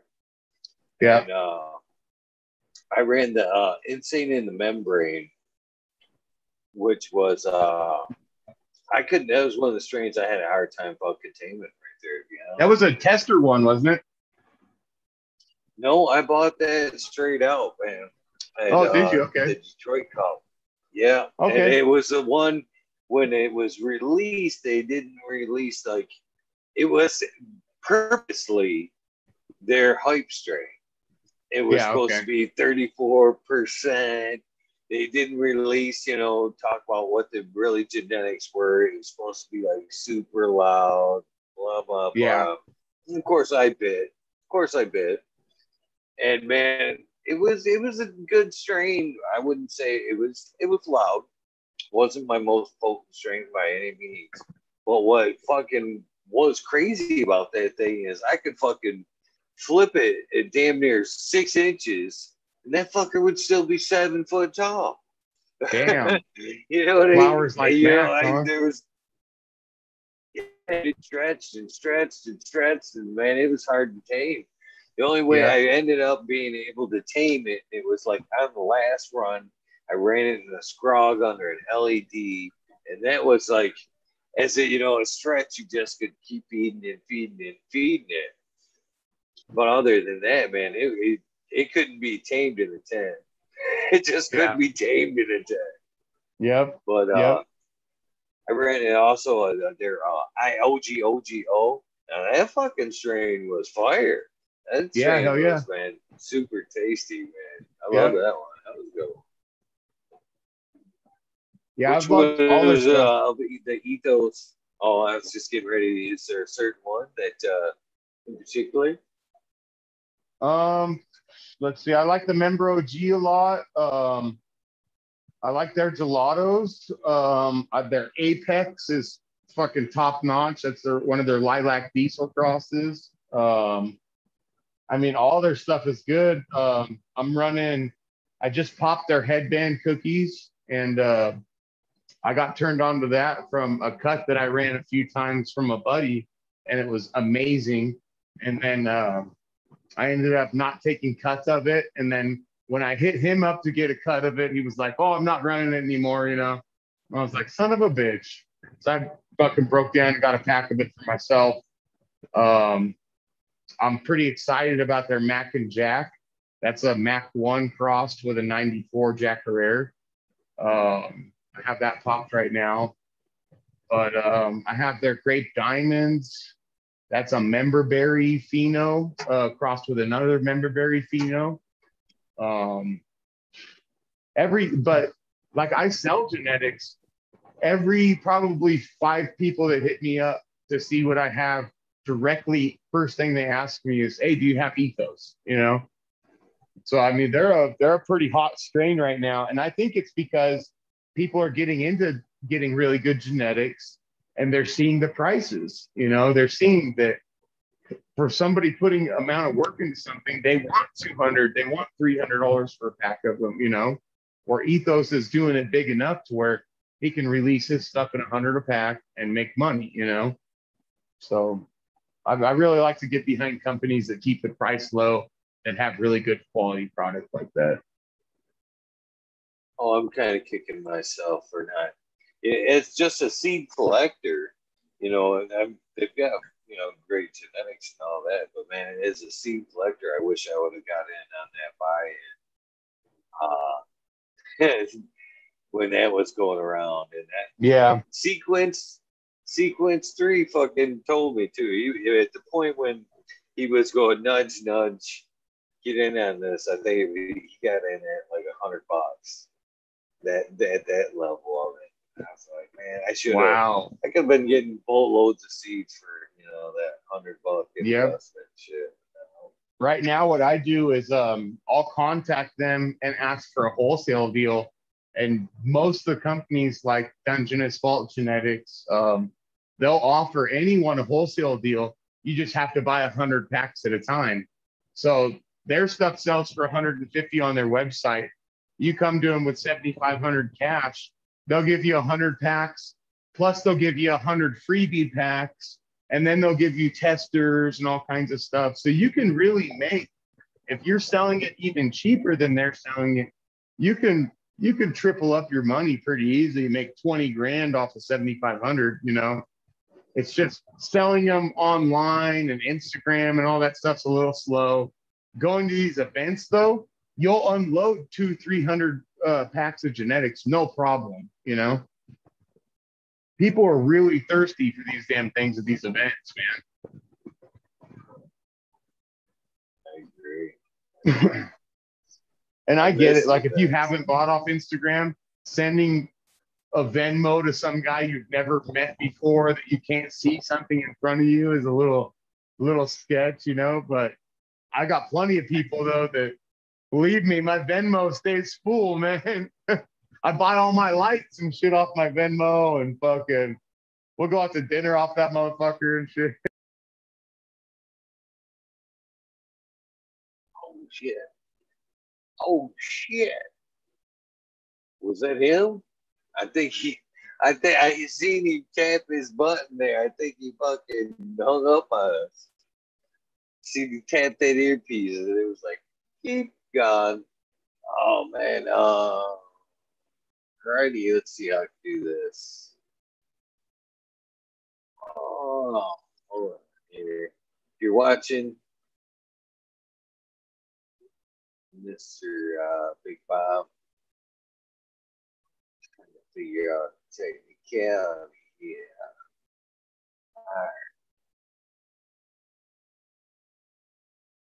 So, cheers, everybody. Hopefully, you've been enjoying the show so far. Let's see, I gotta go into like lightning fingers mode. Hold on. Be patient with me, Mr. Robert. Mr. Big Bob.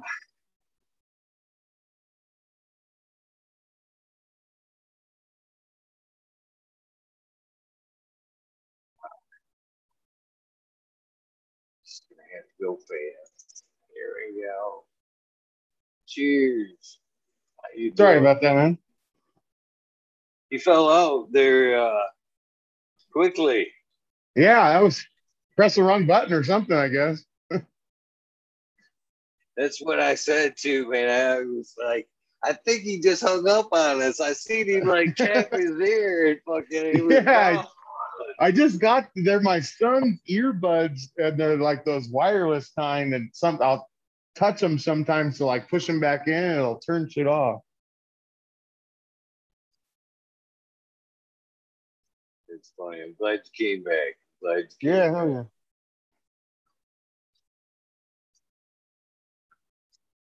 Yeah, it would be nice to have Usually, all of my kids just have four different houses and rock 75 plants apiece. it is a, a nice dream, isn't it?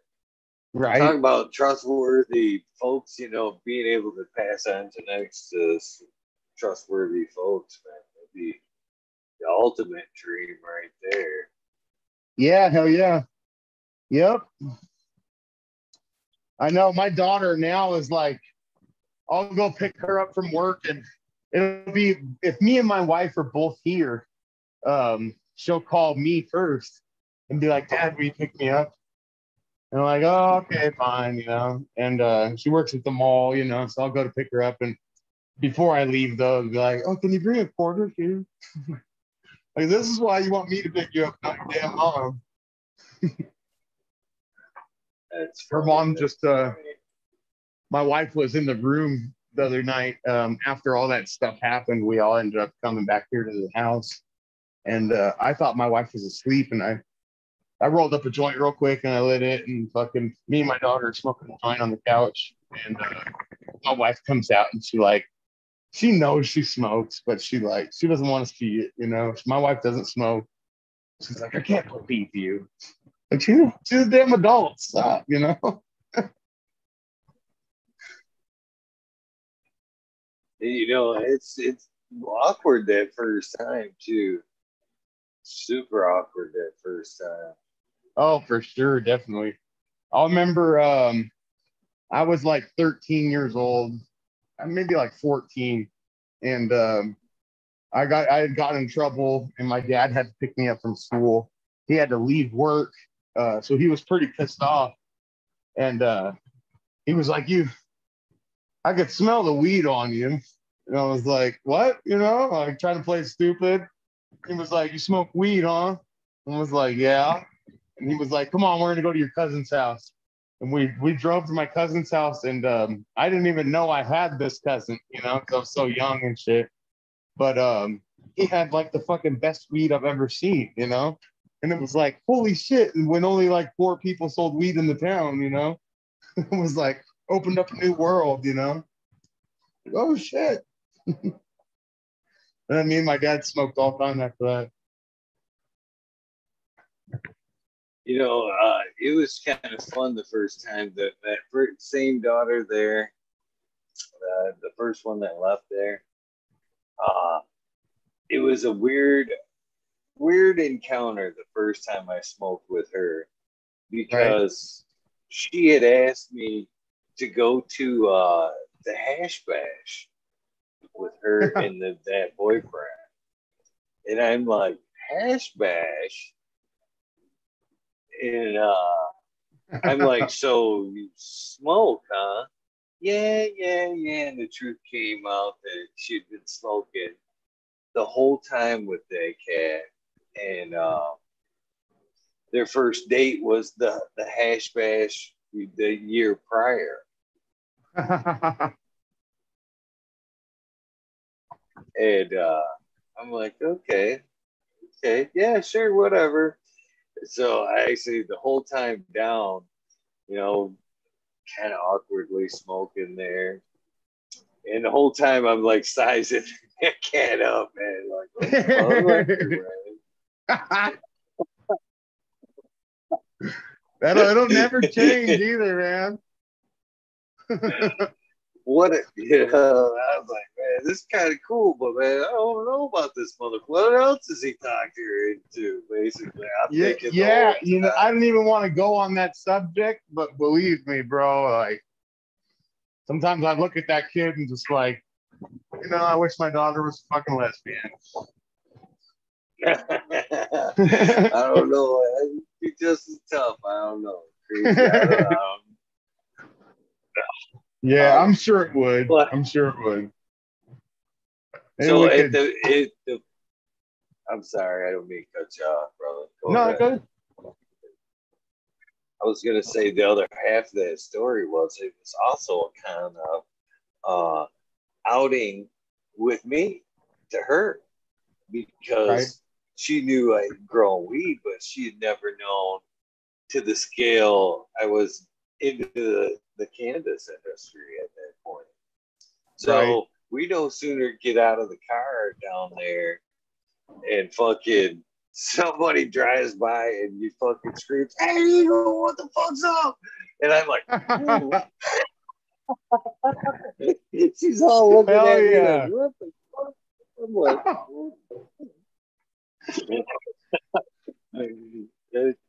she was in awe about all the fucking people that we had talked to that day and shit, man. I'm like, okay, it's time to have a little talk when we get home. Of course, I didn't want to have that talk in front of the boyfriend there. Right. But uh, it, it, things were changed at that point. You know, it was it was a funny, funny eye opening day there. All in all, cool day though. Oh yeah. Memorable that's uh my daughter grew up with plants in the garage and plants in the backyard. So I mean her birthday parties and stuff were always limited to close friends, you know. Um but she she has a kick out of watching some of her older birthday parties from when she was a little kid and there's one party, I think it was her seventh birthday party. I had like 40 sour diesels in the backyard, all in five gallon pots and uh, there was like rows of them, you know. And her and her friend, uh, they were fucking almost done. And her and her friend are running through them with their arms out, like slapping all the nugs, you know. And um, I, I turn over and I see him. I'm like, get the get the fuck out of the plants, you know. Uh, but she has a kick out of watching that shit, you know, which is cool that we put that type of shit on video, you know. It is, man. It's the golden age, man, and it's again, man. I can't thankful. You know, I am very thankful for YouTube letting us do this fucking every day.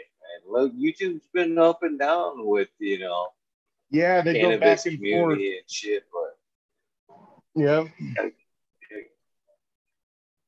You'd figure they'd cool see how much uh, people come on here and want to learn how to grow and that, you know, and like, fuck, it's the same, you know, you make the same amount of money off of them viewing stuff as anyone else. Like, why can't they just make money off it and monetize this, you know? Be nice. Maybe in the future, you know? It's just amazing that they, they let us chronicle this shit the way they do, are currently letting us do anyway. Yeah. Just the amount of information that we get to move around, you know, is it's fucking overwhelming. Like someone can learn how to grow without having a, a mentor or a, a, a so-called master grower teach them, you know, like you could just hop on YouTube, buy a pack of genetics online and get going. No one has to know nothing. Yeah. So, uh, what all, what I, I guess this is a fair question. If somebody were to show up to the vendor booth, what are genetics are you off?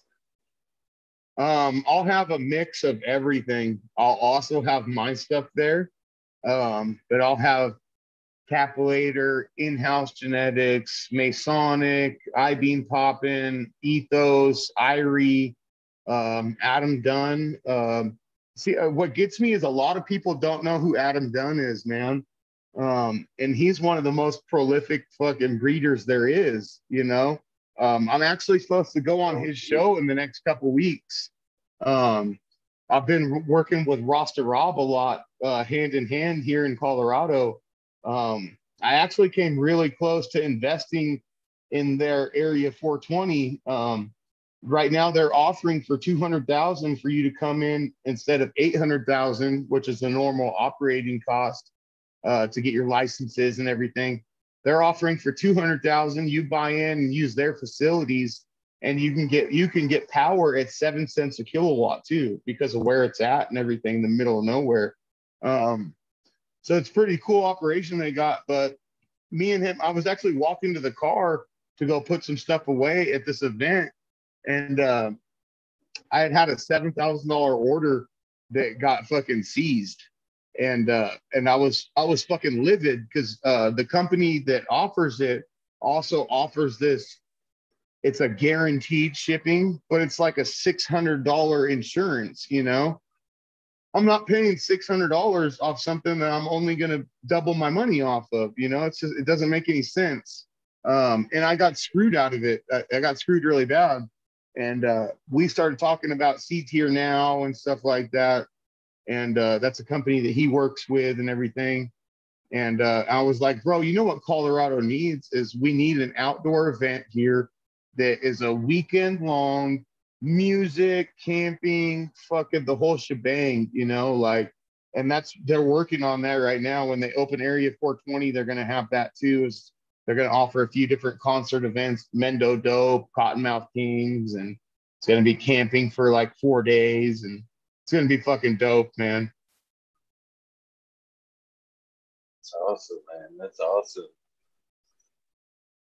and, and we, we're starting to get a few events like that here in Michigan, man. Uh, we had a, there's one uh, up here in northern Michigan, a campground type event, and I think there's a similar uh, event going down in uh, southern Michigan there at the Rainbow, the Rainbow Farm there, which is known for some psychedelic uh, for magical forests and shit like Hell that. yeah. Pretty fucking Yep. but uh, fucking that shit's cool as hell. I mean, uh, camping. The when the first one I went to, man, I thought, man, this is fucking the magic. In my opinion, didn't start until the event was cool as fuck. Uh, but you know, it was cooler when you know, fucking everything was winding down and people were going around the campfires and fucking, you know, Yeah, that's smoking the best down. you could hear man. the stories. Yeah, that was fucking awesome. You meet new Yeah. people, you know, fucking hell yeah. Fuck yeah, man. There should be more of that. There should be really should be more of that. Yeah, You know what definitely, man. cool that I just kind of thought of, like along that lines, that is like a dying, dying uh, cultural event here, but would be perfect for cannabis. If anybody's got the fucking collateral for this, would be fucking uh, smoking uh, drive-ins. Because you can't smoke indoors anyway, but wouldn't it be cool to fucking pull up and fucking smoke down while you watch the old fucking movie on the old Right. big screen? Fucking Really? Yeah, yeah. That'd be fucking awesome. Um, I know here in Colorado, um, which I, I bring it up because I, I believe Michigan is trying to pass the same law. But um, when you sign for your driver's license here, you basically sign a, a waiver. If the police want to, they can take DNA from you to have you tested. If they think that you're under the influence of cannabis, they can say, "Hey," and I got a DUI for this here. It's a, it's a DWI. Um, they say fucking hey it smells like weed and shit like that so they can have an emt come to the scene and give you a test right there to see what your levels are right but the way that it is it has to be fixed and there's already petitions and shit for it to be fixed um, but say you dab at all you know you could dab and then four days later get pulled over and your levels are still too high like they're trying to say like oh if you smoke you're not allowed to drive within 12 hours like get the hell out of here, you know? Yeah, that's very inaccurate. Inaccurate, yeah. man. I, I would wake up on any given day over the limit. I ain't even fucking had that morning fucking smoke yet. Fuck, I'd be over the. I know. Yeah, yeah, exactly, man. Um, that's the thing out here. You're you're um you're never gonna see jobs not drug test anymore until it becomes federally legal just because of insurance purposes and shit. You get hurt on the job.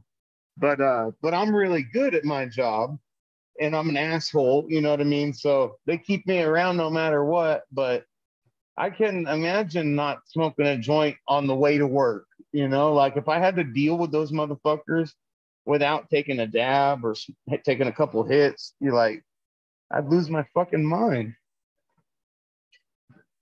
You know, and that's one of the reasons why here in Michigan, man, I still preach, man, get that med- keep that medical card. You know, for the reasons that you just talked about right there, man.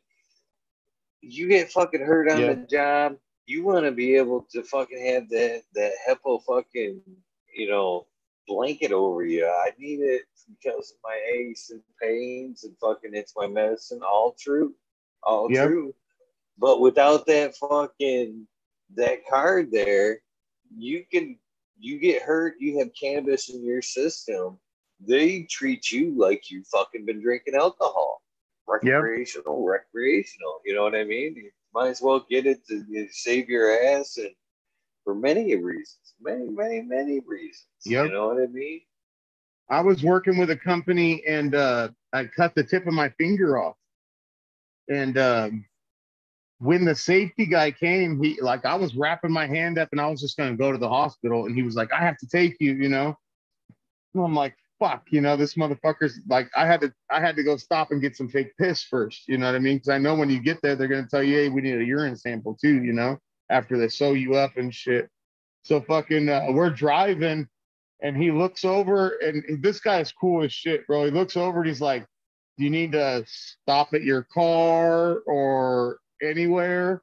And I was like, yeah, I need to stop at a smoke shop. he was cool as shit, drove me straight there. I had my shirt off and I had my shirt wrapped around my finger to like stop the bleeding, you know. the, the dude was cool as shit. It was a, a smoke shop that uh, I walked in there. I didn't have my wallet. I didn't have anything. And uh, they're like 25 bucks. And I was like, bro, I need I need a drug test thing right now. Like I go to reach for my wallet and have it. Like I can't go ask this guy to borrow 25 bucks, you know? And he's like, bro, just come back one day. So fucking like two weeks later, I went back there and fucking I paid for it and I gave the dude like a half ounce of bud. Fucking he was stoked, you know. That's awesome. That's awesome. I just wanted one yeah. more time. Just throw this out there.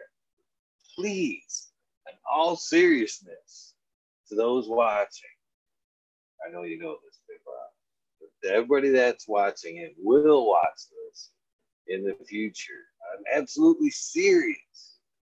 If you have a medical card or you've had a medical card, please, please, please, please renew that medical card. Support Definitely. your local caregiver system.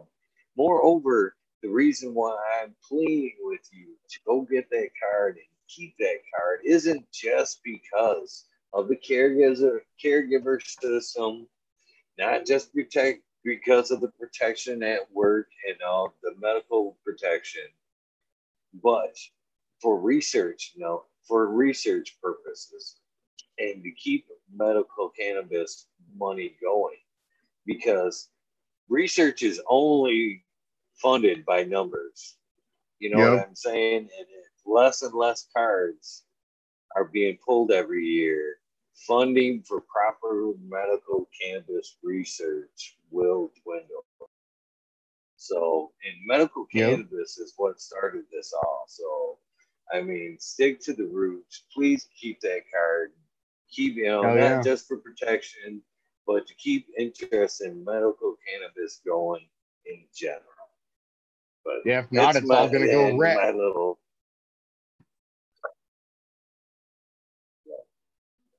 Oh yeah. yeah. Once it goes wreck, they take away all our rights, man. Fucking a. Well, hey, I got to get off here pretty quick here. My wife's texted me a few times. No worries, brother. Like I said, man, I appreciate you jumping on. You know, I you know, yeah, if it's for 10 minutes or whatever, man, you know, it helps kick the night off and get things rolling. You did way more than 10 minutes. I'm grateful for every minute. Oh, yeah. It's been thank a great you. conversation, brother. You know, yeah, thank I'm you for having me, bro, for sure. It's been uh very grateful for to get to meet you firsthand, sit in on this conversation. And uh, you are not like nobody else, no different than anybody else, my friend. You have done the time, so you have earned your right, your invitation to come hang out in any wormhole anytime you see fit. The invitation that I sent you tonight is the invitation that we use nightly for the okay. wormholes.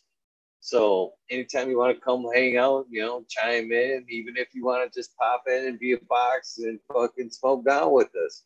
Yeah, yeah you watched the show. I'm sure you've seen a few wormholes. Yeah, for sure. Oh, yeah, yeah, for sure. Sometimes it's fun, but you know, even if you want to just pop on, and be say, hey man, I'm gonna be in fucking Mass next week. If you need some seeds, hit me up. You know, I'm cool with that because you know everybody right there with you. More people that we can get growing, strength strengthens the fight overall so yeah, you know, yeah, I'm right. If as many people help you can. help them find that fire genetics, I'm I'm down, brother. Oh, yeah, so man. one last thing I'd like to get from you before you go. I don't know if you've caught enough of the shows to know, but uh, I'm looking to get the soundbite uh, from you. Uh, you heard, you probably heard that recording in progress. This is the only part of the show that I do record for uh, convenience sake. Uh, Will you give me a soundbite for the show? This is episode 411. If you want to throw that in your soundbite, this is basically at some point will be commercial for your episode. So for sure, uh, yeah, definitely make it make them want to watch. Big Bob, make them want to yep. watch. Yep. and this is Big Bob's Grow. We're over here at Eagle Gardens talking shit. Episode 411. Tune in. Let's grow some fire. Thank you, brother. I do appreciate your time, man. And not only for what you've done here tonight, but the effort you put into the cannabis community. Sounds like you've got a lot going. Good luck to you in Oklahoma. Don't be such a stranger. Pop in, man. I look forward to hearing definitely from you again soon. Yeah, definitely. Hey, and thank you for doing what you do, bro. Like you give a place for people to come to and and like they could just be new, you know, learning about this shit this type of place is somewhere they could get and chat and ask advice from multiple people. Like it's it's never ending information. You know what I mean? It's fucking dope as hell. Well, now you're part of it, and I'm looking forward to your input, brother. So thanks yeah. again, and you man. have a great yeah, night, thank man. You. you too, brother. We'll see you, man. Take care, man. You too, brother one great episode with Big Bob Grows. Hopefully, I, I know, hopefully, I see that you guys have enjoyed it. 10 thumbs down tonight, guys. One of them is mine. Come on, take this shit down. Big Bob's was a great episode. 82 thumbs up. That's pretty amazing. So, I'll take the good with the bad. As I said, it isn't about that number, not at all. But it is a little bit of bullshit. You guys know the deal. I guess I'll fire up the wormhole. Some of you guys want to jump in and hang out for a few. I really need to kind of hang in the background, get some work done. So, if you guys want to pop on, don't mind me hanging in the background while you guys talk some shit. I'll fire up the wormhole. But if not, you guys have a good one. I appreciate your time for hanging out thus far. Hopefully, you guys know the deal. What we're trying to do around here do something nice for somebody. Please, random acts of kindness do save lives. But don't forget yourself in that process. You can't give what you don't have. Take care of yourself. Hopefully, I'll see you guys in a few. Thank you for tuning in. Greatly appreciate it.